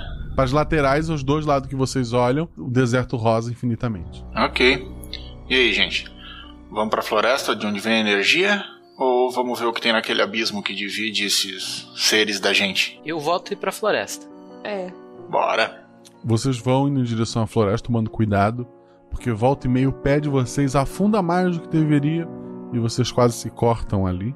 É, alguns pontos a areia, a areia, entre aspas, é um pouco mais fofa e, e faz esse efeito. E quando vocês estão já a uma distância razoável do, do ponto de, de partida de vocês, todo mundo rola um dado. A Meg, Dois. o, o Nick Faria, Dois. o Giuseppe Dois. Bonito, todo mundo tirou dois por algum motivo. Vocês passavam com três, ou, ou- ou no caso do Zep, quatro ou mais. Deixa eu rolar. É a sincronia, né? E morreu. Vamos todos juntos, de mãos dadas. Isso, isso é definição de amizade. Não vai sobrar ninguém. Tá, deixa eu rolar mais um. Na ordem que tá ali, o Anselmo, dois Sinara, três Nick. Dois, Sinara. Sempre as meninas. Um cachorro daquele salta debaixo do, do, do vidro, né? Ele tava como se ele tivesse enterrado. E ele morde a perna da, da Meg e puxa ela pra pra baixo. Tu sente muita dor pela mordida, muita dor pelo vidro que começou a Ai. entrar pela, pela, pela tua coxa. Tu agora, sempre que for jogar um um dado, tu vai jogar um dado a menos, porque tu tá muito ferida e a criatura tá, tá lá te puxando. É, os outros vê só o, o rabinho da criatura pra fora, porque a cabeça dela tá mergulhada, puxando a Meg pra baixo. A Meg não tem, tem essa, vai ser a última a se mover nesse turno. É, vocês que escolhem. Pode ser tanto o Nick quanto o Giuseppe. Eu vou puxar o meu bastão com a ponta energizada e tentar desmaiar esse bicho aí. Tá. Você vai me dar choque. Não, vou dar choque Tu nele. sabe que vai dar choque na tua amiga. Não, vou dar choque nele. Obrigada. Mas é que o- Mas ele tá me mordendo, É. né? Não, não. Então. a eletricidade funciona assim, vai passar de um pro outro. É, Não basta estar sendo arranhada, mordida, tem que levar choque. É, não foi uma boa escolha. É. O Giuseppe tá meio confuso sobre o que fazer. Nick, Eu dou um tiro, então. Eu tô com um bastão numa mão, o rifle na outra e perdido, assim, indeciso, que nem o John Travolta, sabe? Eu vou dar um tiro com a pistola, mirando no, no Uhum. corpo do bicho. dois dados. 1 um e 3. Teu atributo é 3. Perfeito. Teu tiro entra pelo traseiro da criatura e atravessa grande parte dele, mas para antes de acertar a Meg. E o bicho Obrigada. para de se mexer. A, a Meg ela não consegue sair sozinha ali, ela tá meio afundada no vidro e se cortando muito. Eu vou puxar ela, tentar atirar. Puxa devagarzinho. Puxar não, né? Tentar atirar, assim, da melhor forma possível. Tá. Eu tô com medo do Giuseppe. Antes disso, eu des- desliguei o bastão e guardei pra não dar choque em ninguém. Um dado, Meg. Ok, tu perdeu a tua bota. Hum. Ai, Tu tá com um pé de bota e um pé descalço e a calça toda rasgada de uma- em uma das pernas. eu vou tirar a minha. Não. Alguém tá de jaqueta, alguma coisa assim? Eu, eu tô. Eu tô de jaqueta? A gente tá longe dessa cidade? Dessa, dessa floresta? Mais um- uns 20 minutos a pé. Ô, Nick, me empresta a sua jaqueta. Caramba, ela é nova. Eu preciso mais dela. Eu preciso mais dela que você. Tudo bem. Olha minha bota. Pega esses enforca-gatos aqui também pra você prender ela no seu pé. Aí eu vou tentar fazer uma bota com a jaqueta do Nick. Perfeito, um dado porque tu tá ferida. Quatro. Eu tirei quatro. Quatro, conseguiu. Ela fez uma bota ali improvisada. Não vai jogar a força do, do pé é, naquele pé ali da bota improvisada, mas vai aguentar um pouco. É, esse bastão é, é comprido, esse seu bastão, Giuseppe? Ah, É, é como se fosse um cacetete, é curto. Então não dá pra usar de bengala. Não. Ah, é. Vamos- Vai, vai apoiando na gente, um de cada É. lado, assim. Tá. Droga, a gente acabou com. Vocês não têm onde apoiar o corpo dela pra fazer primeiros socorros ali, mas ela, o sangramento dela parou, pelo menos. Vocês, enquanto estão tão indo, vocês notam ao longe pelo menos duas pessoas correndo é, na- naquela, no- no- naquele chão rosa, tropeçando, caindo, alguns cachorros saltando sobre essa pessoa e rasgando ela. São pessoas, pessoas? Parecem pessoas nuas. Mesmo dando zoom com a lente, a gente não consegue ver o que, que é. É um ser humano nu. É, p- vocês n- veem isso mais de uma vez acontecer ao longe. Ele tá tentando correr o vidro e, e caindo pela dor. E essas criaturas surgindo e saltando sobre eles. Gente do céu, que agonia. A gente não pode fazer nada por eles, mas a gente tem que se proteger. Acho que a gente tem que. A gente tá num deserto. Mas tem as árvores. Ah, as árvores não ajudam em nada. Esse duto que aparentemente leva a energia da floresta até aquela construção que a gente tava, ele tá muito alto? Não, ele, ele, é, ele é baixo. A gente consegue. Mas ele é fino. Ah, tá. Quando falou duto, eu imaginei aqueles dutos grandes e pensei que a gente podia subir nele. Não, tamanho de assim, a grossura de um braço. Não. Pode apoiar um pé descalço, mas fará isso. Meg, vai apoiando esse pé machucado no duto pra não cortar ainda mais. Então vamos, vamos tentar ir mais rápido. E a gente vai. Não tem muito mais que posso fazer. Uhum. É, vocês ignoram essas pessoas ao longe e chegam até a floresta. O chão da floresta parece terra normal, tem grama, tem bastante pedras com, com musgo, bastante árvores. E Primeiros socorros. Dá alguém me costura, por favor. vocês têm ali uma- algumas injeções de nanorobôs, já estamos no futuro, que eles reparam rapidamente as tuas feridas. Tu precisa depois procurar um médico, mas tu não tem mais nenhuma debilidade agora, tu tá, tá bem. E é, em volta, como é que. Dá pra ver se tem alguma estrutura? A gente já tá perto do, do fim desse cano. É floresta, pra todo lado é floresta. Esse duto que a gente tá seguindo, ele tá indo pra onde? Ele continua seguindo floresta dentro. A gente escuta algum barulho diferente, alguma coisa assim? Não, Os cachorros também não. não. Bom, a gente veio atrás do duto, vamos seguir ele? Provavelmente de onde ele vem tem energia. É, tô começando a me arrepender de ter entrado naquele portal. É. Eu já tava arrependido desde o começo, mas agora a gente já tá aqui. Eu, Então vamos. eu comecei pelo arrependimento. Vocês vão seguindo, né, pe- pela aquela floresta, passam por algumas pessoas que estão enforcadas na- nas árvores. Pessoas normais, igual seres humanos normais. Seres humanos. Nuas? Não, vestidas. A gente reconhece pela roupa, tipo é cientista, é marinheiro. Muitos deles parecem ser orientais, mas com as roupas mais variadas possíveis. E tem alguns não orientais, só que a maioria é oriental. Caramba. É, É. A gente podia descer um. Eu vasculho ali. É, a gente podia descer um pra vasculhar, ver se a gente consegue alguma informação. Eles já estão em avançado em estado de, de decomposição? Vocês, a- ali pela floresta, chegam, chegam- após andar um pouco, vocês encontram vários em, em vários graus de, de decomposição. Vamos pegar ao menos Decomposto. essa palavra Pra analisar, ver Uhum. os bolsos e essas coisas. Tu tira um deles, tu, tu vê que ele tem. É é um ser humano normal, morreu pe- pelo estrangulamento mesmo. Nada que chame muita atenção, não tem uma carteira, não tem nada, mas só roupas mundanas. Ele tem uma bota? Ele tem uma bota. Ah, é uma bota aí, ó, pra você. Eu tiro a bota e vou Ok. calçando. É, as roupas são comuns pra mim, tipo um calça jeans, São. camiseta. al- Sim, são roupas comuns. Algumas bem antigas, outras mais recentes, até modelos antigos que nem se fabricam mais, mas tem vários tipos de roupas ali. Será que a gente viajou no tempo? Olha essas roupas. É uma possibilidade. Mas esse local acho que não parece com nada que já houve na Terra, né? A gente pode estar no futuro. Ou podemos estar em outro lugar também. Mas parece que pessoas há muito tempo têm vindo pra cá. Só tem essa floresta, corpos e é tudo que a gente consegue ver daqui. Isso. Isso tudo tá me dizendo pra voltar, ao mesmo tempo eu quero ir pra ver o que tem. A gente não tem como voltar porque precisamos ligar o portal. A, o- a energia tá no final desse duto. Vamos seguir. Vamos, mas vamos de mansinho aí. Nick, toma sua jaqueta, obrigado. Tá me devendo uma. Vocês continuam seguindo por ali, seguindo sempre o duto, né? A floresta, depois de muitas horas, vocês não conseguem precisar quantas, porque não tem um sol lá em cima. Na floresta, ao contrário lá do deserto, tem uma noite lá em cima, sem estrelas, sem lua, só, só uma, uma escuridão. U- Uma luz que parece vir de, de todos os lugares, de lugar nenhum, bem fraca, mas ali é noite. Vocês, graças aos óculos e etc., vocês conseguem ter uma visão tranquila à noite. Mas você sabe que não, não ali é noite. É, a a gente- floresta depois. hum, fala. Não, eu ia perguntar se a gente escuta alguma coisa em volta, mas. Não, é um silêncio total, assim. E mesmo a gente enxergando o céu, tá noite, só que continua sendo tudo floresta. Floresta. Que depois de algumas muitas horas, vocês não sabem precisar quantos, essa floresta acaba. É. E o que que tem? Ela acaba num um precipício, o o tubo desce esse precipício. Vocês notam que, s- assim, à esquerda de vocês tem uma subida.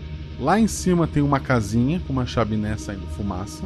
Mas por onde o tubo desce, é, alguém colocou uma escada de metal, construiu uma escada lá para baixo, descendo nesse precipício. Ah, entendi. Vamos pra casinha? Com certeza. Vamos ver primeiro se a gente consegue alguma informação antes de descer.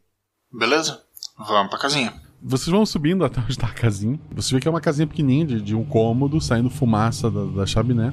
E a porta fechada, tal. Não tem janela? É de madeira, é. Tem janela, é madeira. É, a visão de calor funciona ainda? Funciona. Tem gente dentro? Não. A gente consegue ver a fonte da fumaça? Assim, o único calor que tem lá dentro é uma fogueirinha. É, a lareira, é. A lareira tá acesa. Bom, já que a gente não tá vendo nenhum sinal de calor além da lareira, vou testar a porta, ver se abre. A porta abre, lá dentro tem uma cadeira de balanço. Uma pessoa nessa cadeira de balanço, que não transmite calor, mas ele tá sentado ali. Ele tem, tem o cabelo enrolado, usa roupas muito, muito antigas, um óculos redondo escuro, e ele olha pra vocês e fala: Vocês estão bem perdidos, né? Paulo! Ô, Paulo, corre aqui! Temos visitas! Paulo! Acho que ele não voltou. Ele deu uma saída faz um tempinho, sabe? É, vocês estão procurando Paulo? Há quanto tempo o Paulo saiu? É que o tempo aqui é bem difícil de contar, eu não saberia dizer. O Paulo gosta de fazer essas viagens místicas, saca, bicho? Autoconhecimento e tal. Esses lances, tá ligado? Ah, eu adoro isso. Qual que é o lugar preferido do Paulo mesmo? Você podia me contar. Ele gosta do Chile, França, Espanha e daquela área congelada mais aos centro, sabe? Mais pro meio. Chile? Machu Picchu? Ou esse é no Peru? Isso é no Peru. Machu Picchu é no Ah, Peru. Droga. Aqui do lado, inclusive. O cara não transmite mais calor. Não. Dá pra ter uma ideia da idade dele, não? Eu tô meio desconcertado ainda com o fato de- desse cara não sair calor e. E. Você tá trocando ideia aí. Ele aparenta ter hum, oferecer perigo de alguma forma? Não, ele não aparenta, é, ele não aparenta trazer nenhum perigo. Ele, ele levanta a cadeira de balanço, vai, vai até o fogo, né? E- Ele pega uma, uma, uma chaleira, é, ele coloca uma- umas folhinhas, aí ele começa a fazer um chá. Vocês gostam de chá? Aqui a gente curte chá. Essa floresta tem muita coisa estranha. A única certeza que temos aqui é o chá. Ah, eu adoro. Chá de quê que você vai fazer? Aí eu vou entrando e, e eu dou uma piscadinha pros meninos. Ele, ele, ele olha pra folha, Vai entrar. morde assim. Ah, chá de quê?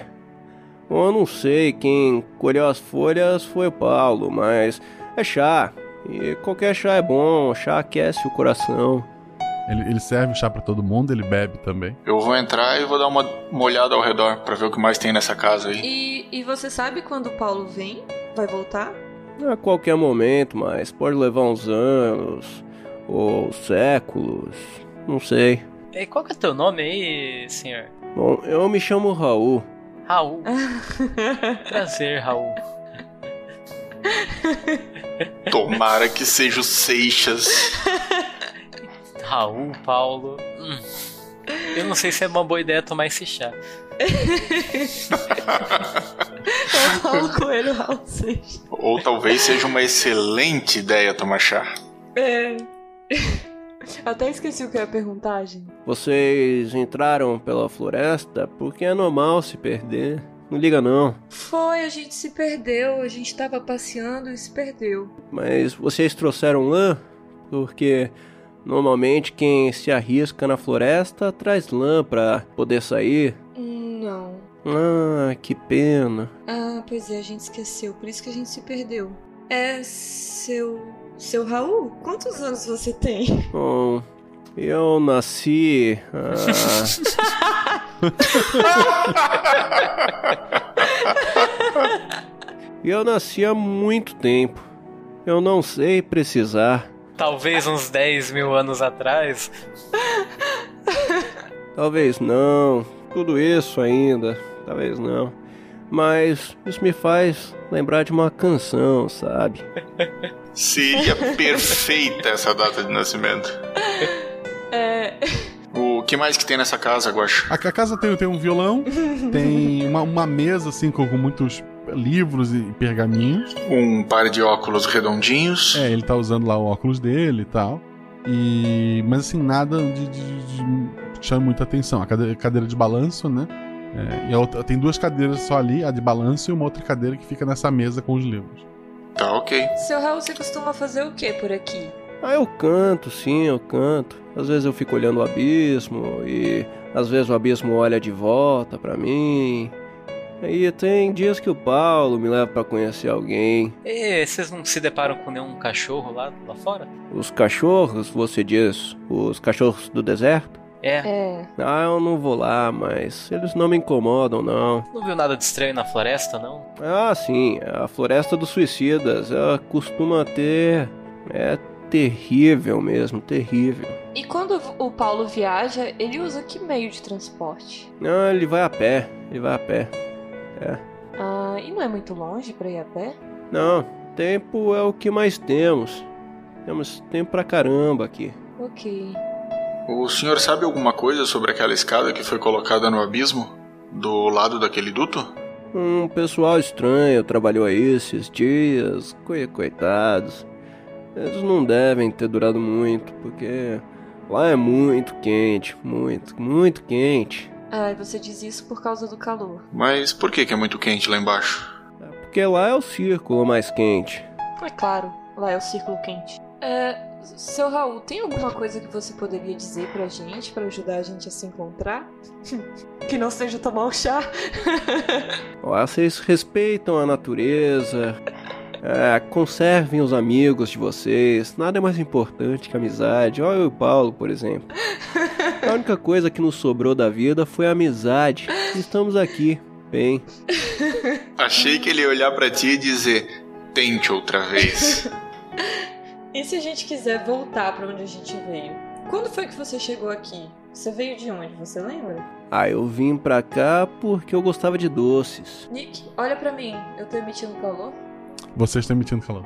Eu acho que esse portal foi longe demais. Se é que vocês me entendem. E pessoas vivas podem vir parar aqui, seu Raul? É comum isso acontecer?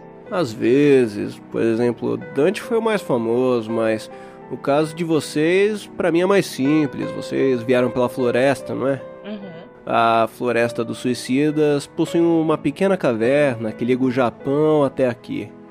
Existem alguns poucos desses locais pelo mundo, sabe? Uns locais onde a realidade é mais tênue, é mais. É, tênue. Você. Foi, foi isso que vocês fizeram? Vocês vieram do Japão? A gente veio do outro lado do deserto. Tinha uma porta e a gente passou e acabou parando aqui. Nunca ouvi falar de uma passagem por lá. Eu vou ter que contar pro Paulo. Ô, Paulo! Ah, ele ainda não voltou. E coisas ruins acontecem por aqui? Ah, na Floresta dos Suicidas, bem. Sim, né? Não, tirando a floresta. Alguém te incomoda, alguma coisa assim? Não, o Paulo é amigo do cara, então ninguém me incomoda aqui. Quem é o cara? O cara, sabe, o manda-chuva, o que fica sentado no centro de tudo. Caraca, a gente tá. Falou o cara, só faltou falar que o nome do cara era Roberto. Não, esse não veio pra cá, não. Tá quase. Mas esse cara que fica no centro. De que centro você tá falando? Por acaso é ali no, no círculo de calor? Ó, cada área dessas é circular, ela forma um círculo que vai se fechando, sabe? Droga. Tem quanto? Uns nove, assim? Ahn, nove. Com subdivisões e tal, mas na ponta do lápis pegar são nove. E você sabe alguma coisa que pode gerar energia aqui? Energia, tipo de emoções, energias emocionais. Não, de energia elétrica mesmo. Ou algum outro tipo de energia. De calor. Não, não, aqui não tem energia elétrica não. Temos fogo, tem água e tem ar também, mas é só isso, tem energia elétrica não. A gente tem a natureza. Ok. Obrigada, viu, seu Raul? Eu acho que a gente. A gente já conseguiu. Manda um abraço pro Paulo. É. Ah, com certeza, bicho.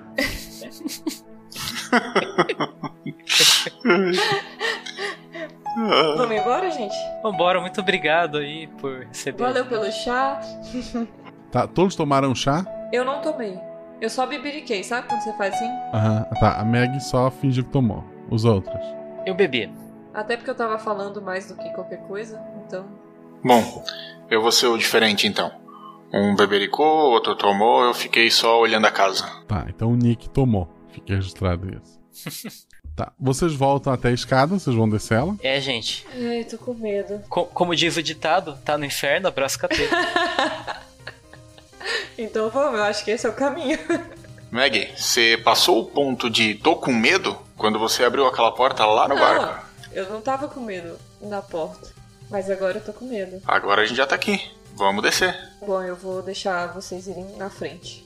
Eu sabia que eu ia parar aqui uma hora ou outra, mas nunca imaginei que seria dessa forma. Será que rezar ajuda? Talvez ali seja tarde demais. a, a, a escada leva até o meio do abismo, onde foi construído um tipo de, de ponte. E no meio dessa ponte, uma máquina gigantesca. Ela tá é, se aproveitando do calor lá embaixo para gerar energia elétrica. Esse tubo que vocês seguiram, ele, é- ele- dá pra ver que ele foi feito de maneira é, enjambrado ali. Ele é, é, de maneira tosca. É como se fosse um gato puxando a energia daquilo ali. Tem cabos maiores saindo dessa estrutura, subindo pre- o penhasco do outro lado. né? Tem uma escada também que os acompanha. E parece ser os cabos originais dessa, dessa, dessa máquina que produz eletricidade. Rapaz, eu acho que fizeram um gato aqui e cancelaram a energia lá do outro lado. E pelo jeito a, a K-Scorp tava pegando energia aqui do- dos cafundó. E quem fez esse gato aqui cortou. Foi o a energia. cara que saiu, o demitido, o cientista que se Devo dizer que é demitiu. uma ideia bem ousada. Eu fico pensando o que leva a pessoa a fazer esse tipo de conexão. Mas será que a gente consegue consertar? Antes, é, você falou que tem um outro lado onde tem as conexões originais. Ele tá acessível? A gente consegue chegar lá? Ou tá fora de Sobe o alcance? penhasco do outro lado, mas tem uma, uma escada. Parece ser a escada. é, não é do mesmo material do que vocês desceram, parece mais antiga, parece ser a original. Lá embaixo, por sinal, tem muito fogo. E com o zoom vocês notam que tem pessoas lá embaixo sendo queimadas e açoitadas por criaturas muito grandes que, se vocês olharem muito tempo, vocês começam a, a- a ficar meio tonto. É o que tá produzindo calor. Mas dá pra atravessar pro outro lado. Bom, v- vamos até outro lado. Ai meu Deus. Vamos. É, qualquer coisa a gente cai lá no Círculos do Inferno. Eu não gostaria muito de ficar naquele tanque de merda que tem que ficar baixando a cabeça toda hora, mas enfim. É do- do pessoal da, da, da ira, se eu não me engano. Eu não lembro qual que era o pecado, mas esse foi o que mais me traumatizou. Ok. Vocês passam por várias situações bizarríssimas de gente sofrendo, é, incluindo um tanque de, de- de- de cocô em que as pessoas estão lá dentro se afogando. Tadinhos. Até que vocês chegam num lugar muito gelado. E vocês notam que os, que os cabos vão até uma grande construção branca, que parece muito parecido com uma K-Scorp do mundo é, de onde vocês vieram, né? Essa área gelada, ela não é muito grande. Vocês notam que lá no centro de- dessa área gelada tem uma, uma criatura de pelo menos uns 5 metros de altura, sentada sobre três homens. Eles estão de quatro, assim, o- a criatura sentou nesses três homens. Ele tá lá, parece que tá lendo um livro. Satanás, é você, Satanás. É, dá, dá pra enxergar que livro que é? Não. Será que é o alquimista que ele tá lendo? Ele parece ser inimigo ou. Bem, se bem que isso não importa, né? É, Ele tá sentado em cima de três caras. Eu, eu acho, eu acho que ele não é amigável. Só acho. É, a gente olhando as estruturas, a gente consegue entender direitinho assim o que precisa fazer, o que aconteceu. É, vocês notam que essa K-Scorp, ela tem uma porta dupla na frente, né? Uhum. Essa porta, ela tá. Uma da- das duas é, portas dela, né? ela- O correto seria abrir as duas. Eu tô fazendo com a mão aqui, vocês não estão vendo. Era pra abrir as duas. Tem uma aberta só. Ah, tá. É a criatura que tá impedindo que abra outra? Não, a criatura tá bem longe da, da K-Scorp, por sinal. Vocês só veem ela porque vocês têm o zoom. Mas a gente tá perto dessa porta? Você, os cabos terminam nessa construção e vocês estão a alguns metros dessa, dessa porta. Aí vocês decidem o quanto se aproximarem. Vamos até lá. Vamos abrir a porta então, tentar. Mas cautelosamente olhando o que tem em volta. É, uma porta já tá aberta, vamos dar uma olhada. É, uma já tá aberta, seria enfiar a cabeça e olhar. Mas é a outra. Não, então eu só dou uma enfiadinha com a cabeça assim e espio o que tem dentro. Não vamos sair abrindo porta e se escondendo atrás o tempo todo. Ok, ok, então vai você. Então vamos chegar perto da porta que tá aberta e tentar ter uma visão geral do que tá acontecendo ali dentro. Ou do que a gente pode ver ali dentro. Giuseppe, rola dois dados. 6 e 6. Ok. Lá dentro tem muitas pessoas deitadas no chão com a mão na cabeça. Tem uma pessoa no meio delas segurando uma uma metralhadora. E algumas outras andando assim pel- pel- pelas salas lá dentro, entrando, saindo. Eles parecem estar procurando alguma coisa. Essas pessoas deitadas estão acordadas, estão vivas, estão mortas, Estão vivas, estão vivas. Parecem que estão rendidos São com reféns. medo do cara com a metralhadora. São reféns. mas elas sabem que estão ali. Sim. Ah, tá. Todo mundo com sinais de calor, tá? Obrigado, estão todos vivos. É, não, assim, não há criaturas, são seres humanos. Tá, mas a criatura que tá sentada nos três humanos tá muito mais profundo, é isso? Tá, tá bem longe. Ele tá lá de boa lendo livro. Tá de boa. Ela tá nem perto, né, dessa estrutura. Não, não tá nem perto. É. Ô Giuseppe, você tá vendo alguma coisa aí? Só tem uma pessoa com metralhadora? Tem, tem pelo menos umas seis pessoas ali dentro entrando e saindo de salas, mas cuidando dos reféns, tem uma pessoa com uma metralhadora. Mas você nota que volta e meia alguém sai de uma sala lá em- e entra em outra. Ah, Eles parecem estar procurando alguma coisa, abrindo gaveta, jogando papel. Ah, gente. A gente tem que resgatar essas pessoas. Tem outra entrada? Não. É como se fosse uma versão daquela caixa branca que vocês entraram, só que muito, muito maior e com divisões lá dentro. E aquela criatura sentada nas pessoas, só pra posicionar, ela tá fora dessa estrutura, ela tá ao fundo. Fora, a, a muito, muito. A, a, a muito, Giuseppe muito tá com distante. medo. É. Com medo do diabo. Vocês só conseguiram ver porque vocês conseguem dar zoom. Ela tá bem longe lendo um livro. E fora dessa estrutura aí. Fora dessa estrutura. Ah, tá. Quer trocar beleza. ideia com, com ele? Se Vai for que ele- quem realmente vocês estão pensando que é, ele deve saber tudo que tá acontecendo, ele só não liga. Bom, vai que tem alguma coisa que a gente possa negociar. Vocês querem ir lá negociar com o diabo? Tipo, não é melhor? Eu tava pensando em atirar em uma das pessoas que estão embaixo só pra ver ele cair. Tá. Não, tô brincando. Imagina a cena. tu vai morrer, tu vai ficar atolado naquele balde de bosta. o resto da vida. Ou da morte, da eternidade, não sei. Quando a Meg fala pro, pra vocês, mesmo que baixinho, vocês querem fa- fazer um acordo com o diabo, a criatura lá longe, ela levanta a cabeça, olha pra vocês, dá uma piscadinha e volta a ler o livro. Aí, ó. Ele é até que a gente boa. A gente pode ir lá e evitar que as pessoas morram. O que, que vocês acham? Eu pego no meu amuleto do São Jorge aqui. Não sei se ele vai poder ajudar, mas. É, Ele pode estralar o dedo e desaparecer. Metade. Então, a opção é atirar no cara que tá rendendo os, re- os reféns, seria isso? É, eu poderia fazer isso porque eu tô com uma arma de precisão, mas tem outras pessoas entrando e saindo. Não sei se a gente vai conseguir ser ativo o suficiente pra segurar todo mundo depois. Só que é uma opção. Eu posso tentar derrubar esse cara aí que tá com a arma agora e vocês vão pegando quem aparecer. Quantos você disse que são? Tem o cara com a metralhadora, mais um 6, pelo menos. Pelas marcações de calor, mais 6. Vocês têm, vocês têm sete pessoas ali, uma parada e outras seis entrando e saindo. Vocês conseguem até acompanhar o caminho deles com a marcação de calor. Porque o lugar que vocês estão, o chão é gelado. Assim, é, é como, é como se fosse um lago congelado. Vocês notam que em alguns pontos, assim, tem pessoas só a cabeça pra fora, né? O corpo congelado dentro desse lago. E, mas ali onde tá a construção, não tem. Caramba. Eu não, eu não Vamos- consigo pensar numa, numa estratégia melhor do que essa, apesar dessa ser uma estratégia muito falha. Ou a gente mata esse cara e entra, seja o que Deus quiser, ou a gente negocia com o diabo. Para de falar o nome dele. É, De novo, vocês sentem assim que alguém tá olhando pra vocês, sabe? É ele lá atrás. Desculpa. Não se incomoda não, senhor. Pode ler seu livro. Não pensa no diabo, senão ele vem te assombrar à noite. Me assombrar à noite, ele tá ali na frente. Isso é a última coisa que a mãe diz pra criança antes de dormir. Então tá, então. E como é que é essa estrutura? Você consegue dar cobertura pra gente, Giuseppe? Se a gente entrar, você mata o cara. É uma caixa branca gigantesca, sem janela, com uma única porta. Então- E daí tem um salão grande é, no central, que é onde tá esse pessoal deitado no chão. Fica logo de frente pra essa porta, onde tá o cara com a metralhadora. E daí tem algumas portas. Tem dois andares, tipo, a área central, ela é, vai até o teto. Mas tem dois andares, que daí as pessoas nos andares conseguem ver a área central ali, né? É, com várias salinhas e o pessoal tá entrando lá, pegando folhas, jogando, sabe assim, ah, tipo, você já olha e joga lá pro meio onde tá o pessoal, e depois as pessoas voltam pras salinhas onde estão fazendo as suas buscas. Eu voto pra gente trocar uma ideia com o leitor lá.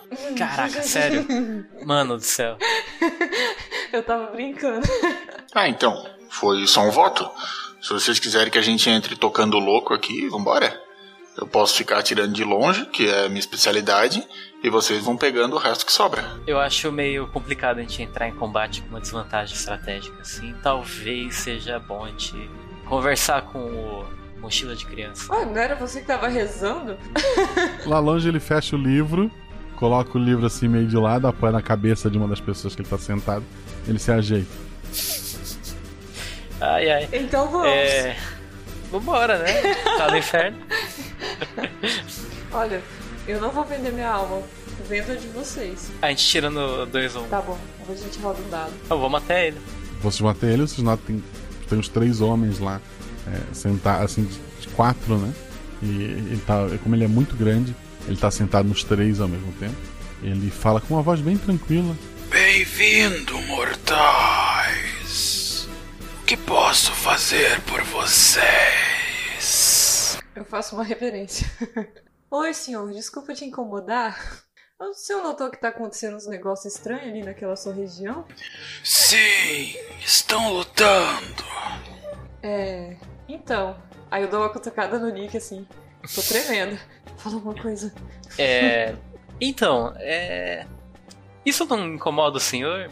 Quanto tempo isso tá acontecendo ali? Ah, algumas horas. Eu posso descrever exatamente o sentimento que tenho em relação a isso, mas somente se você me der dois anos de sua vida. É, calma lá, calma lá. Dois anos. É, sim. Digamos que você vai viver 100 anos. Isso não é uma promessa. Mas que diferença faz viver até os 98? Talvez seja até melhor para sua família. Você quer mesmo ser um peso para aqueles que ama? Você consegue saber o quanto ele vai viver? Eu tô interessado, sim. O tempo para mim não é linear, minha jovem. Eu vejo você nascendo e morrendo diante de mim. Mas transformar isso tudo em números te custaria uns 10 anos. Viu, senhor? Eu posso chamar de senhor, né? Tenho muitos nomes. Mais nomes do que você tem anos de vida. Você pode escolher qualquer um deles. Senhor é um nome tão bom quanto qualquer outro. É... Eu não... Nossa, isso... Isso pode sair caro, né? Mas... E se aqueles caras que estão vasculhando aquele local de repente desmaiassem? Quanto isso custaria pra gente? Não, muito caro, pois este desmaio não é do meu interesse. Mas qua- caro quanto? Tipo, parcela no cartão? Digamos que vocês três juntos não teriam o suficiente. E se fossem apenas três deles? Veja, o que me limita não é a quantidade deles, mas o meu interesse no que eles estão fazendo. Tem alguma coisa que te interessa lá? Sim, sim, exatamente. E s- o que seria isso? Como já disse, dois anos da vida do italiano. E explico perfeitamente para vocês. Feito! Você acaba de ir pro inferno por negociar a vida do outro cara. Infelizmente, você não decide por ele. E- Ele, ele, ele olha pro, pro Nick e fala: Mas gostaria de lembrá-lo que esse é o círculo dos traidores. Cada um desses congelados no lago são traidores. Inclusive, esses três em que estou sentado são os traidores de Roma: Judas, Cássius e Brutus. Até tu, Brutus! Exato. Sendo Judas o maior dos traidores. Eu dou uma olhada pra Meg, uma balançadinha de cabeça e digo: Principessa. Olho pro Nick, ragazzo, e aceito a oferta. Eu quero saber o que tá acontecendo. Quanto você vai viver? Isso não vem ao caso. Mas os dois últimos anos de sua vida você acabou de perder. Isso é difícil admitir. Mas fiz um pacto que não foi dos mais vantajosos. Quem diria que os mortais conseguiriam advogados melhores que os meus? E acabei permitindo aquela construção aqui para que mortais usem meu plano como ponto de convergência para todos os locais da Terra. Um dos meus funcionários daquela empresa não concordou em ter feito parte da criação da mesma e não receber os lucros. Então ele me procurou e firmamos um pacto. Ele acha e destrói o contrato original e eu o torno dono daquela empresa. Dessa vez, claro, com um contrato mais vantajoso para mim.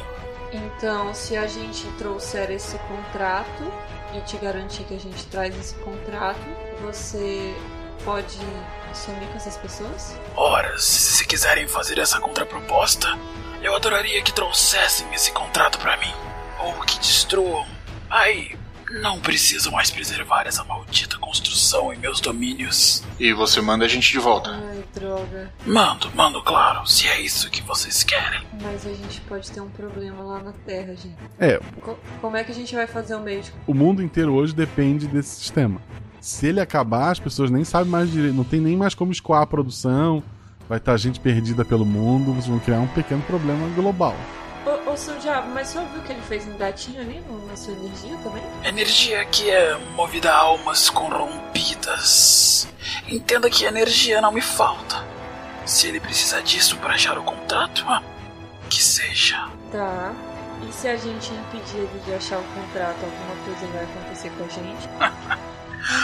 Mas por que eu faria mal a vocês? Ah, essa mentalidade, essa mentalidade mesquinha que me incomoda. Vocês sabiam por acaso que os gregos me idolatravam? Me consideravam apenas o deus da morte. Olhe em sua volta. Eu estou punindo os pecadores. Ninguém está sendo beneficiado pelos seus pecados aqui. Olhe para Judas. Ele parece feliz? Você está vendo um banheiro aqui? Um pinico? Como você acha que mantém o meu chão limpo? É, realmente seu trabalho é necessário. Obviamente, não vou fazer nenhum mal a vocês. A menos que vocês queiram, claro. Esse contrato, por acaso, está ao portador? Eu, eu nunca imaginei que diria isso, mas o Senhor Diabo não é, não é de todo mal, né? Não sou, você não está vendo? Só acho que esse contrato está desvantajoso para mim. É, obrigada, viu, senhor diabo? Passar bem. Não, mas espera A gente aí. vai lá tentar. Oh, o quê? É que assim, a gente meio que precisa dessa energia, sabe? Não teria assim uma outra forma que que atra- para- atrapalhasse menos, ou talvez o senhor conhecesse algum outro local onde a gente conseguisse construir essa mesma estrutura para pegar energia? Eu posso manter essa estrutura, posso. Posso manter tudo que vocês têm no momento. Mas. Eu precisarei ganhar um pouco mais nisso tudo. Só um pouquinho a mais. Ah, o que, que o cara te ofereceu no contrato? Ele me deu a alma dele, de todos os seus descendentes e o mesmo para os seus executivos. Parecia ótimo a princípio, mas a quantidade de almas entrando e saindo todos os dias, ela é gigantesca. Eu acho que no mínimo eu deveria ficar com 10% de todas as almas que por aqui passam. 10%? Hum, e, e das pessoas que já usaram ou só dos que vão usar no futuro? A partir de agora. Bom, é aleatório, né? Ah, não temam. Será 100% aleatório. Eu lhes prometo. Por acaso eu mentiria pra vocês? É, a gente pode falar a verdade na Terra. Se a gente, se a gente conseguir resolver isso, a gente pode contar a verdade na Terra e a pessoa que quiser usa. E corre o risco dos 10%. Bom. Há 2139 anos, o filho daquele lá nasceu em sua terra. E vocês vão dizer pras pessoas que conversaram com o diabo? Na melhor das hipóteses, traria mais caos ainda. Eu adoraria ver isso. Esse diabo tá querendo cobrar caro, né? Mas assim, é 10%, mas só quando eles morrem, né? Não vou mexer na vida de ninguém. Por que eu faria isso? Qu- Quem diria o diabo cobrando dízimo? Horas. Acho mais que justo. Faz bastante sentido. Mas vem cá, a gente pode firmar esse contrato aí? Não, sem destruir o outro contrato. Esse contrato me impede de atacar a estrutura, as pessoas, os bens e suas almas. Apenas os fundadores e descendentes são meus. Ah, mas aí você quer atacá-las e feri-las? Claro que não. Posso manter tudo isso no contrato.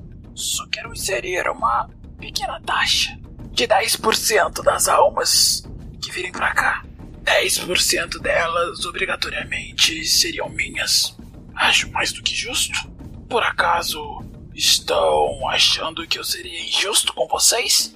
Não acreditam em minha palavra? Vamos fazer o seguinte então, a gente vai pegar esse contrato para firmar esse, esse, esse contrato novo. Porém, se esse pessoal que tá lá pegar o contrato primeiro, a gente não vai firmar acordo nenhum. Sim, eu ganho de qualquer maneira. Foda-se, gente. É. Basicamente. Ok, mas o senhor não pode dar uma, uma ajuda pra gente? Tipo... Eu não posso tirar vida sem um motivo. Como disse, sou muito justo. Não, não precisa tirar a vida. Só deixar a gente invisível. Ou que ele não, eles não nos notem quando a gente entrar no, na sala. Facilmente posso ajudá-los. Cinco cinco anos da vida de cada um de vocês e posso torná-los momentaneamente invisíveis uma pichincha. É pegar ou largar. Mas a gente já vai melhorar o contrato para você, porque olha, preste atenção. Veja bem, afinal, o que me garante que vocês vão de fato pegar o contrato e trazê-lo a mim? Eu, eu, eu acho justo. Esses anos todos que eu nunca fumei, eu vou entregar agora para ficar invisível. Foi uma troca boa, para pra pensar calma, vamos tentar negociar. Cinco anos é muita coisa. Cinco anos a gente faz uma faculdade de direito, vira um, um advogado. Deus me livre. Já pensou?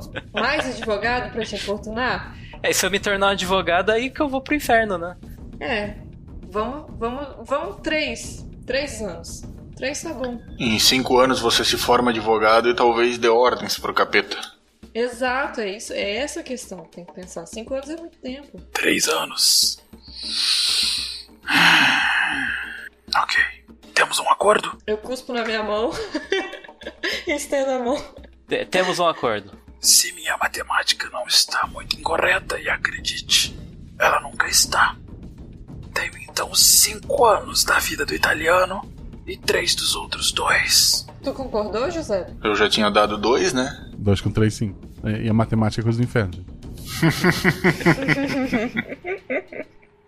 a partir de agora, por uma hora, nem um segundo a mais, vocês estarão invisíveis. Façam valer a pena. Ah, espero que valha a pena. Vamos correr para lá e tentar achar esse negócio antes da outra rapaziada que já fez o trato com ele. É, porque senão a gente vai se lascar e perder três anos de vida, então vamos. Nick, você tá com seus enfoca cachorro? Oi? Você tá com enforca cachorro? Ah, beleza. Dividi aí os enforcas cachorros. Tá. E aí a gente, a gente chega por trás e rende a pessoa, não precisa matar. Senão a gente vai vir pro inferno de todo jeito. Vocês não vão vir pro inferno quando todo o período de suas vidas acabar. Eu sou dono apenas de um pequeno pedaço. Lá no fim. Agora eu nunca mais quero matar ninguém na minha vida. Limpar a consciência. E quando eu voltar pra terra, eu vou na igreja. Confessar. Peraí, é, antes de ir, eu queria fazer mais uma pergunta. É, senhor Diabo, qual é a igreja verdadeira que vai levar a gente pro céu? Isso é importante. É. e, o Guacha tá, tá ferrado agora. No fim, não importa a igreja. É mais sobre o que você acredita.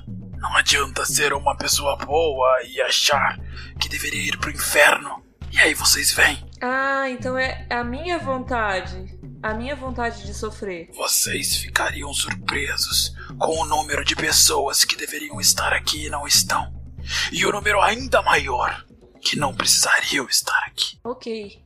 Nossa, muito obrigado. Bom saber. Foi um prazer a conversa. Vejo vocês em breve. Ocorreu uma coisa agora, mas já é tarde. Se ele precisava de três ou cinco anos para conceder invisibilidade, apenas um de nós podia ter pego essa, pago essa dívida e desmaiado todos os caras lá dentro.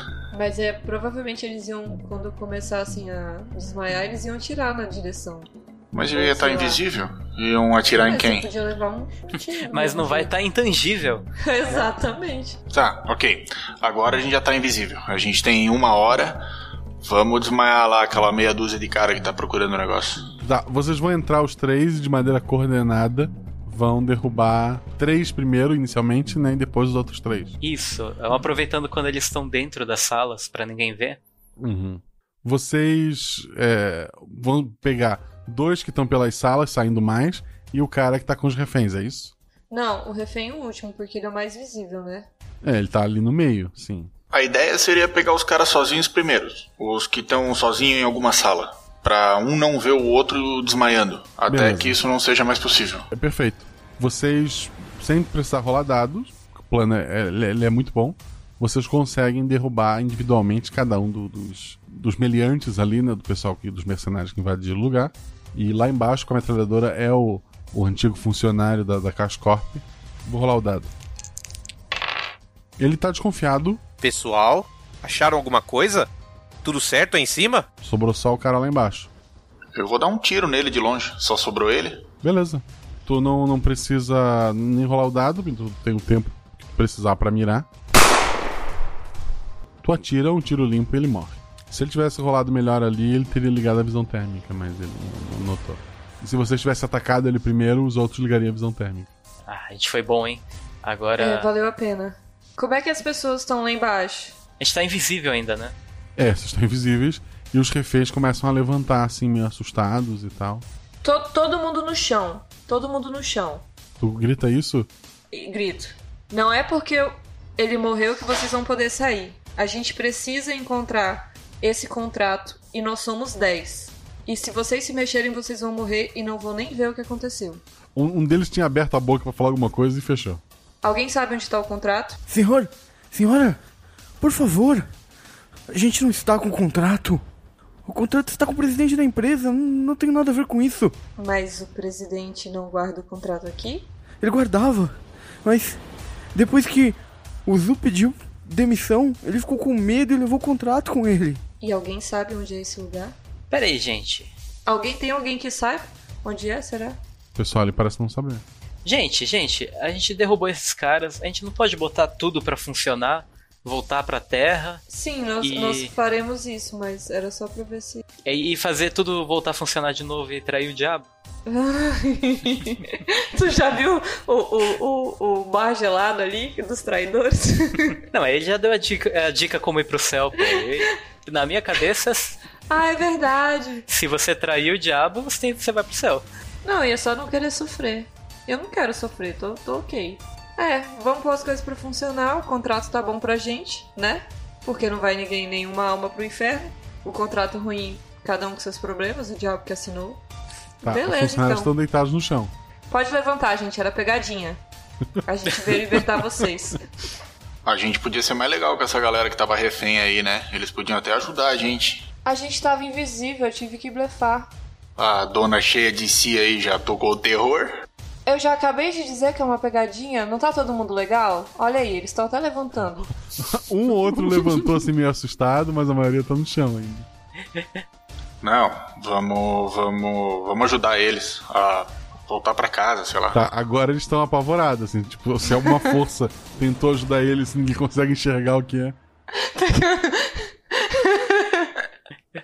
Tá, vamos fazer o seguinte, vamos esperar mais uns 45 minutos até ficar visível, porque agora já não faz mais, vis- mais sentido nenhum, tá invisível. É que a gente fez um pacto pra salvar vocês, tá vendo? A gente deu um pouco da nossa vida pra ficar invisível, pra salvar vocês. Não precisa se assustar.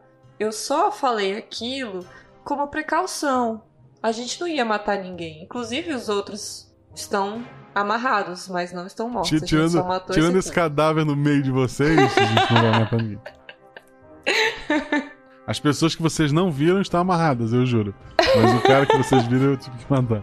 Gente, relaxa, gente. Tá todo mundo querendo sair daqui. Vamos trabalhar pra que isso ocorra. Tá, as pessoas vão pros seus postos de trabalho. O- o- uma delas vai até a porta lá pra forçar a porta a fechar. Ele se assusta com o que ele vê lá fora. Parece que nem os funcionários sabiam o que tá acontecendo. Eles não sabiam que eles estavam no inferno? Não sabiam, eles só trabalhavam ali. Eu só trabalho aqui, sabe?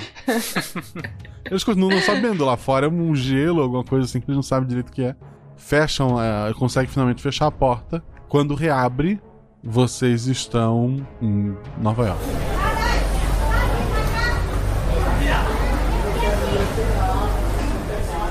Ufa! Graças a Deus. Mais ou menos. E e lá fora tá cheio de gente, mas o pessoal pede. Calma, gente. Estamos religando o sistema. Aquele moço que falou comigo quando eu ameacei, eu. ele tá ali? A gente ainda tá invisível? Não. Quer dizer, é, vocês que sabem, vocês podem ter esperado voltar ou vocês estão invisíveis. Não, vamos esperar voltar melhor. É porque a gente- Pra poder mostrar as credenciais, né? Assim, quem sabe eles Ok. ficam mais confiantes. Vocês mostram as credenciais. Quando vocês retornam pra a Terra, um, um dos funcionários tira o óculos do rosto e entrega pra, pra Meg, que tava dando ordens, e, e fala: Pra você. Eu coloco. Liga- ligação. É, tu coloca o óculos lá, tem, tem, tem um senhor é, bem, bem gordo, assim. Ele tá com um terno, assim, o- a gravata aberta, a camisa suja. Ele fala: Muito obrigado, senhores. Já estou a par do que aconteceu. E gostaria de agradecer tudo o que fizeram. Vocês salvaram não só a minha empresa, mas o mundo como o conhecemos. Prometo torná-los muito ricos, desde que o segredo de como o meu negócio funciona seja preservado. Eu não faria isso até porque ninguém acreditaria em mim. E teríamos um verdadeiro caos, com as pessoas ficando com medo de usar as nossas estações de transporte. Pense no impacto na economia global. Eu queria saber se você tem como destruir aquele gato que está no navio. Agora que minha equipe voltou a ter acesso à estrutura, homens de confiança vão cuidar disso. A única ponta solta é o acesso clandestino. Preciso das coordenadas do seu navio. É, viu, gente? Vamos combinar uma mentira pra, pra gente colocar no relatório, porque eu tenho certeza que a gente vai ser afastado por insanidade se a gente Tá. contar a verdade. Vocês. pa- A Meg tá conversando. Tu passa. Eu, eu já te ligo, tá? Só um instantinho que eu vou conversar aqui com o meu moço. Me diga apenas onde está o navio. Olha, só um instante porque é muita coisa pra minha cabeça. Eu acabei de voltar do inferno, fazer um pacto com o diabo. Só um instante, eu já te ligo. Eu preciso conversar aqui. Aí eu desligo. Gente, vocês vão trair o capeta assim, na cara dura. Então, mas a gente precisa do transporte. E do jeito que ele tá funcionando, nenhum inocente tá indo pro inferno. Ele fez, o- ele assumiu a responsabilidade quando ele assinou esse contrato. E a gente não fez um pacto de. Ou fizemos. De entregar a alma, né? A gente fez um pacto de dar alguns anos da nossa vida pra ele. É, mas a gente, a gente condicionou a levar o contrato, mas não o contrato? Acho que não, né? Não tava nas letras. Não, nós che- não chegaram a assinar nada. Não importa o que acontecer, você e o Nick têm três anos da vida que é dele, e eu tenho cinco. É melhor a gente começar a aproveitar melhor esse tempo, passar mais com a família. É, então a gente. E vocês acham que a gente deve. "Ah, Se eu passar a coordenada, a Nanaka vai morrer. Yes. E. Alguém tem o telefone da Nanaka? Vocês têm o contato dela. Vocês podiam ligar pra ela e ver o que aconteceu antes da gente fazer alguma coisa. E pedir pra ela e o, e o Felipe saírem do barco. Pegar um, ba um bote e, e sair. E evacuar, né? E ver se eles tiveram contato com, com a Rachel também. Peraí, vamos combinar a nossa mentira antes de contatar É, qualquer a gente. gente. disse que a gente entrou, que a gente apagou, só sentia frio. E aí, quando a luz voltou, a gente parou aqui na central de Nova York. O que que vocês acham? Não, vamos falar que o cara traidor tava lá, dentro da base, quem tinha apareceu dentro da base e o cara tava tentando sabotar. Lá Ok. dentro. Não vamos falar nada de inferno do lado de fora. E a gente conseguiu com certeza. apagar os caras e resolver o problema. Ah, então tudo bem. Essa aí é uma mentira verdade, tem mais chance de ter sucesso. Então liga pra Nanaka e depois a gente liga de novo pro senhor da K-Sport, que eu esqueci o nome. A Rachel. Não, Senhor que presidente, ligou. Ah, tá. presidente da K-Scorp. Eu não sei o nome dele. O presidente se chama João Vitor. Tá, então quem vai ligar pra Nanaka? Não, eu ligo. Ok? Tu, tu liga. Nossa, vocês estão vivos? Eu tô muito feliz. Eu tenho muitas perguntas. Onde vocês estão? Está tudo bem? Eu e o Felipe estamos aqui protegendo a embarcação e aguardando ordens. Nanaka, escuta. Pega um bote, você e o Felipe, e vão o mais longe que vocês puderem desse navio. Mas eu preciso de mais tempo para entender essa máquina. Ela é diferente de tudo que eu já vi. Tudo bem, você não tem esse tempo. Você precisa sair desse navio. A gente sabe que vai acontecer alguma coisa aí, a gente não pode explicar agora, só sai. Entra num bote e vaza. Pede pra ela não contar pra ninguém. E não conta pra ninguém. Ótimo. É, ela tá meio contrariada. Mas. ah, Sim, senhor. Eu não sei porque ela contaria isso também, mas enfim. Ela não sabe nada demais. Ela pode contar pra Rachel, ela acha. Não, mas a- lembra que a gente entrou dizendo que a. Ela poderia postar no Instagram, né? o comando. Fugindo do não, navio. A gente, a gente disse que o comando tinha autorizado ligar a máquina. Ah, e verdade. Não autorizou, entendeu? E não conte pra ninguém. A gente precisa de sigilo nisso. Só pegue o bote e saia. Vá o mais longe possível desse navio. Logo, já. E outra coisa, depois que o navio explodiu, e se ela conta pra alguém, ah não, o Giuseppe me ligou, mandou eu sair, aí o navio explodiu. Mas aí eu ligo pra ela de novo depois. Então, podemos fechar o acordo? Sem consultar o, o comando, a gente vai ligar pro, pro senhor João Vitor, autorizar a destruição do, do gato e deixar o contrato do jeito que tá. É isso? É isso. Ok. E se ele quiser pagar alguma coisa, eu também eu não vou aceitar, porque eu, eu ganho bem e eu quero viver das coisas simples da vida. Exatamente, tá? ó, É a hora de se arrepender dos pecados. Ah, eu vou fazer aquele curso de pintura a óleo que eu sempre quis, passar mais tempo com meus filhos. Então eu vou ligar pra ele, eu acho. Ok. Então, qual foi a decisão de vocês? É, nós temos um acordo, eu vou te passar as coordenadas e eu só peço que você confirme a nossa versão da história de que a gente entrou no, no portal, o funcionário tinha rendido o pessoal da sua equipe e a gente salvou eles e foi tudo que aconteceu. Perfeito. Muito obrigado. Vocês salvaram a economia mundial. É, espero que seja uma boa coisa. É, de nada, disponha. Ele desliga. Ok, como é que vocês vão viver o resto da vida de vocês? Rapaz, que vacilo, a gente podia ter pedido um cartão vitalício de teletransporte. Eu quero dinheiro. E que teletransporte? tu é doido? Nunca mais eu vou usar esse negócio. Não, fala, fala aí, Senão. Se bem que a gente podia ir visitar o Raul. É, não dá pra Eu- entrar e sair do, do negócio, né? Ah. Era o que eu ia perguntar. Aquele lugar tá acessível pra gente ou foi só naquela ocasião? Foi naquela ocasião do barco que explodiu segundos atrás. e ninguém sabe o que, que aconteceu. É, então eu vou passar o resto da minha vida vivendo num vilarejo na Irlanda e lendo livro e desenhando e ouvindo música e doando dinheiro. Bom, eu vou. Eu vou pedir uma aposentadoria mais cedo, vou me mudar pra uma, pra uma cidadezinha do interior com minha família, botar meus filhos no colégio local, abrir uma. abrir um ateliê, viver de arte até aproveitar os, os meus anos de vida aí, sendo a melhor pessoa possível, acreditando que eu vou pro céu. Giuseppe, Bom, eu tenho uns 5 anos meio preocupantes pela frente, mas eu vou. eu vou tentar plantar uma fazenda de azeitonas para fazer azeite de oliva no sul da Sicília. E passar os dias tomando bom vinho e fumando um bom charuto. a Rachel tentou é, prender vocês, mas sem uma prova nenhuma. Ela achou só muito estranho vocês todos abandonarem após essa missão e logo após o navio que vocês deveriam ter se recuperado ter sido destruído. Tentou prender vocês, inclusive, pelo desaparecimento do- de dois agentes, Felipe e Nanaka, mas no fim, por falta de provas, vocês se safaram. Eles foram pra onde? Os caras derivam, eu acho, no bote. Em algum lugar que não é deste mundo, o soldado Felipe está carregando a Nanaka nas costas. Ah, meu Deus, que bichos são esses? Corre, corre, eles estão chegando! e correndo de alguns cachorros em um deserto de vida. Um, dois, um, dois, três, quatro.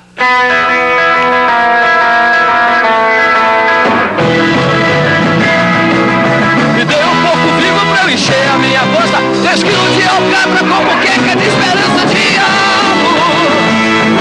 O diabo é o pai do rock, fog, é rock, é rock, diabo. Senhor? Desista, Judas. Eu não vou coçar as suas costas. Seria bom, mas não é isso. Eu sou injustiçado? Não existe a igreja correta. Vai do que você acredita.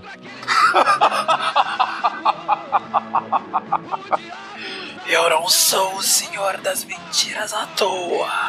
Eu sei que rasgar o contrato não anula. Por que você fez isso? Tédio, talvez?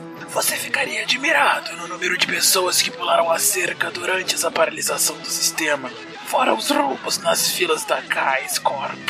Mas não foi por isso que você fez todo esse alvoroço? Não, não foi. O que significa pegar anos de uma vida? Eles só vão morrer mais cedo? Morrer? Ah, Eu nunca falei em morrer. Se a vida é minha, eu a uso como quiser. Os últimos anos da vida deles são meus.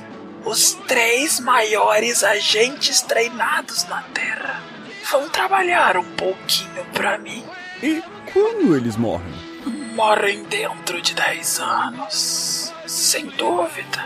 Morrem no apocalipse que vão me ajudar a criar. O diabo é o pai do rock. O diabo é o pai do rock. Oh, everybody rock. O diabo é o pai do rock. E quando Freud explica, o diabo dá o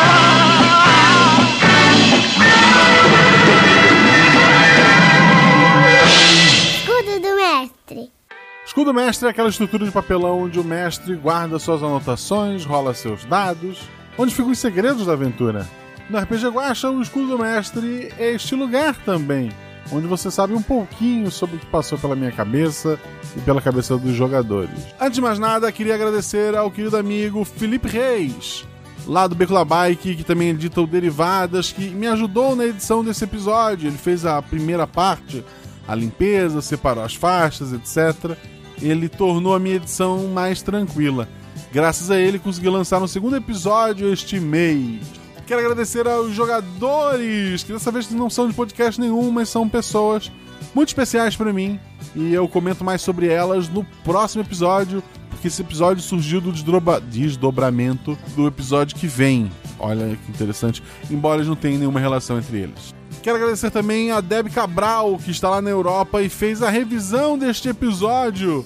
Numa temperatura negativa, ela ouviu este episódio e mandou todos os pontos a serem alterados para mim. Então, obrigado, Deb. Esse episódio não teria saído com a qualidade que saiu se não fosse a sua revisão. É óbvio que, como grande parte da edição, a parte final foi feita por mim, que não sou um profissional, erros acontecem. Então, desculpa qualquer coisa. Essa aventura surgiu no susto. Eu tinha mais ou menos uma ideia inicial, mas foi a aventura que eu menos preparei planos B. Eu não esperava que os jogadores fossem falar com o nosso querido mochila de criança. Eu não esperava algumas atitudes que eles tomaram. E RPG é isso, gente. É. Os jogadores tomaram ações feitas que você planejou, te vira nos 30. Mas eu adorei o resultado final. É, é óbvio, assim como todos os outros episódios, ele tem uma pegada bem diferente.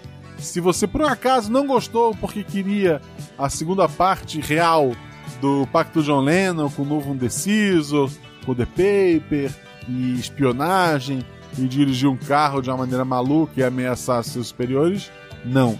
O RPG Guacha nunca vai fazer a continuação, apenas esses easter eggs, ou no caso de hoje, o mesmo mundo, mas nunca uma continuação que funcione, é, ou que você seja obrigado a ouvir o episódio anterior. E eu prometo pra vocês sempre uma história diferente. Então, é, teve gente que, que não gostou do episódio passado por algum motivo, que não gosta de anime e tal. É, tem um próximo episódio sempre, gente, porque cada episódio eu vou trazer uma coisa diferente pra vocês. Espero que gostem da viagem. Mas se você chegou até aqui, porque você gosta do que está acontecendo, né? Então, como eu falei, a aventura começou de um contrafactual, que é um podcast lá do do Fencas, né, do Portal Deviante, em que eu sugeri pra ele o tema ah, e se tivéssemos teletransporte? Lá eu dou algumas ideias de como é que se poderia unir o mundo e etc e tal. Vou deixar o link disso no post, se eu lembrar. A ideia de passar pelo inferno surgiu quando eu tava jogando Doom, há muito tempo atrás. ah, o remake pro PlayStation 4. O Raul foi completamente aleatório, tá? Eu tava escrevendo uma outra aventura sobre uma banda de rock que iria parar no inferno. Talvez eu essa ideia um dia, não sei. Mas essa banda de rock ia acabar encontrando o Raul, que ia ajudar eles e tal. E no fim, como essa aventura eu acabei mudando e fazendo ela ser no inferno também, eu pensei, por que não aproveitar o NPC? E coloquei ele lá e achei maravilhoso, ficou.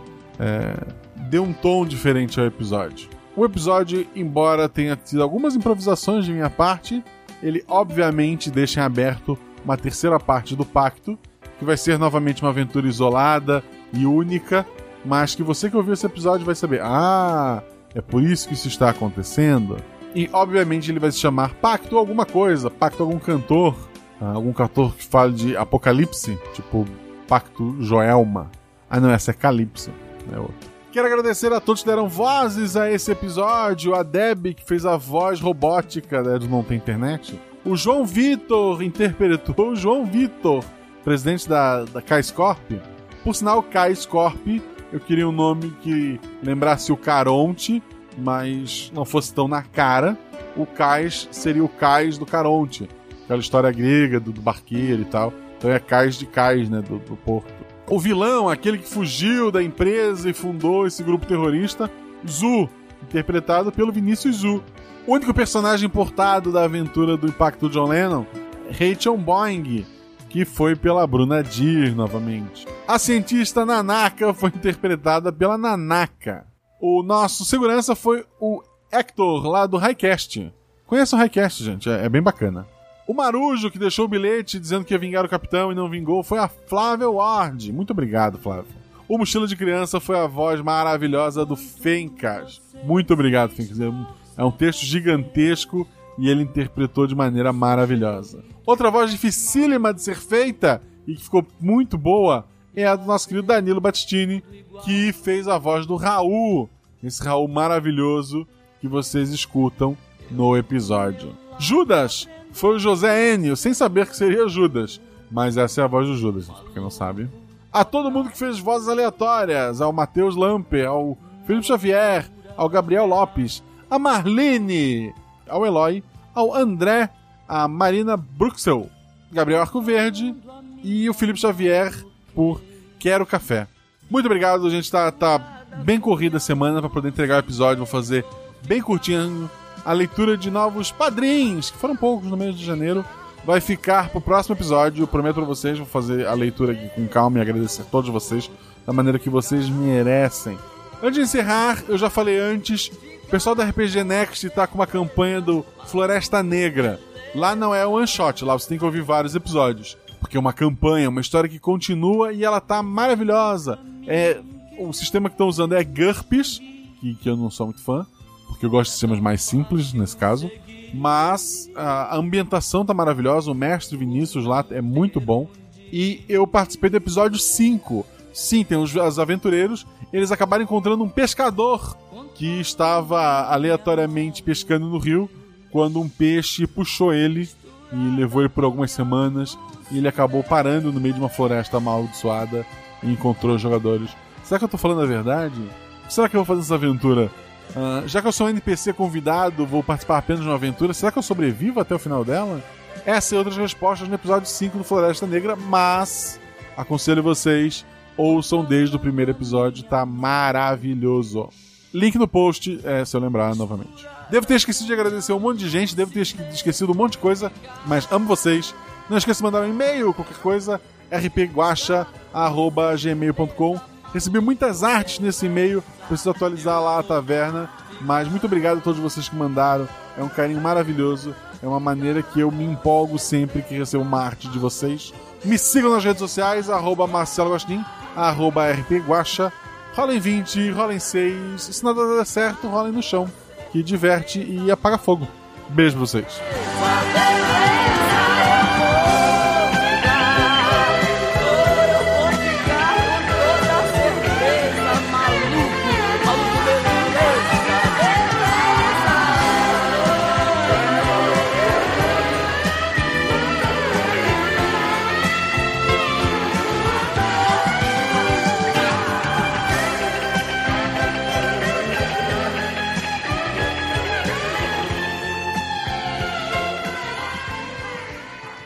Ô, Paulo!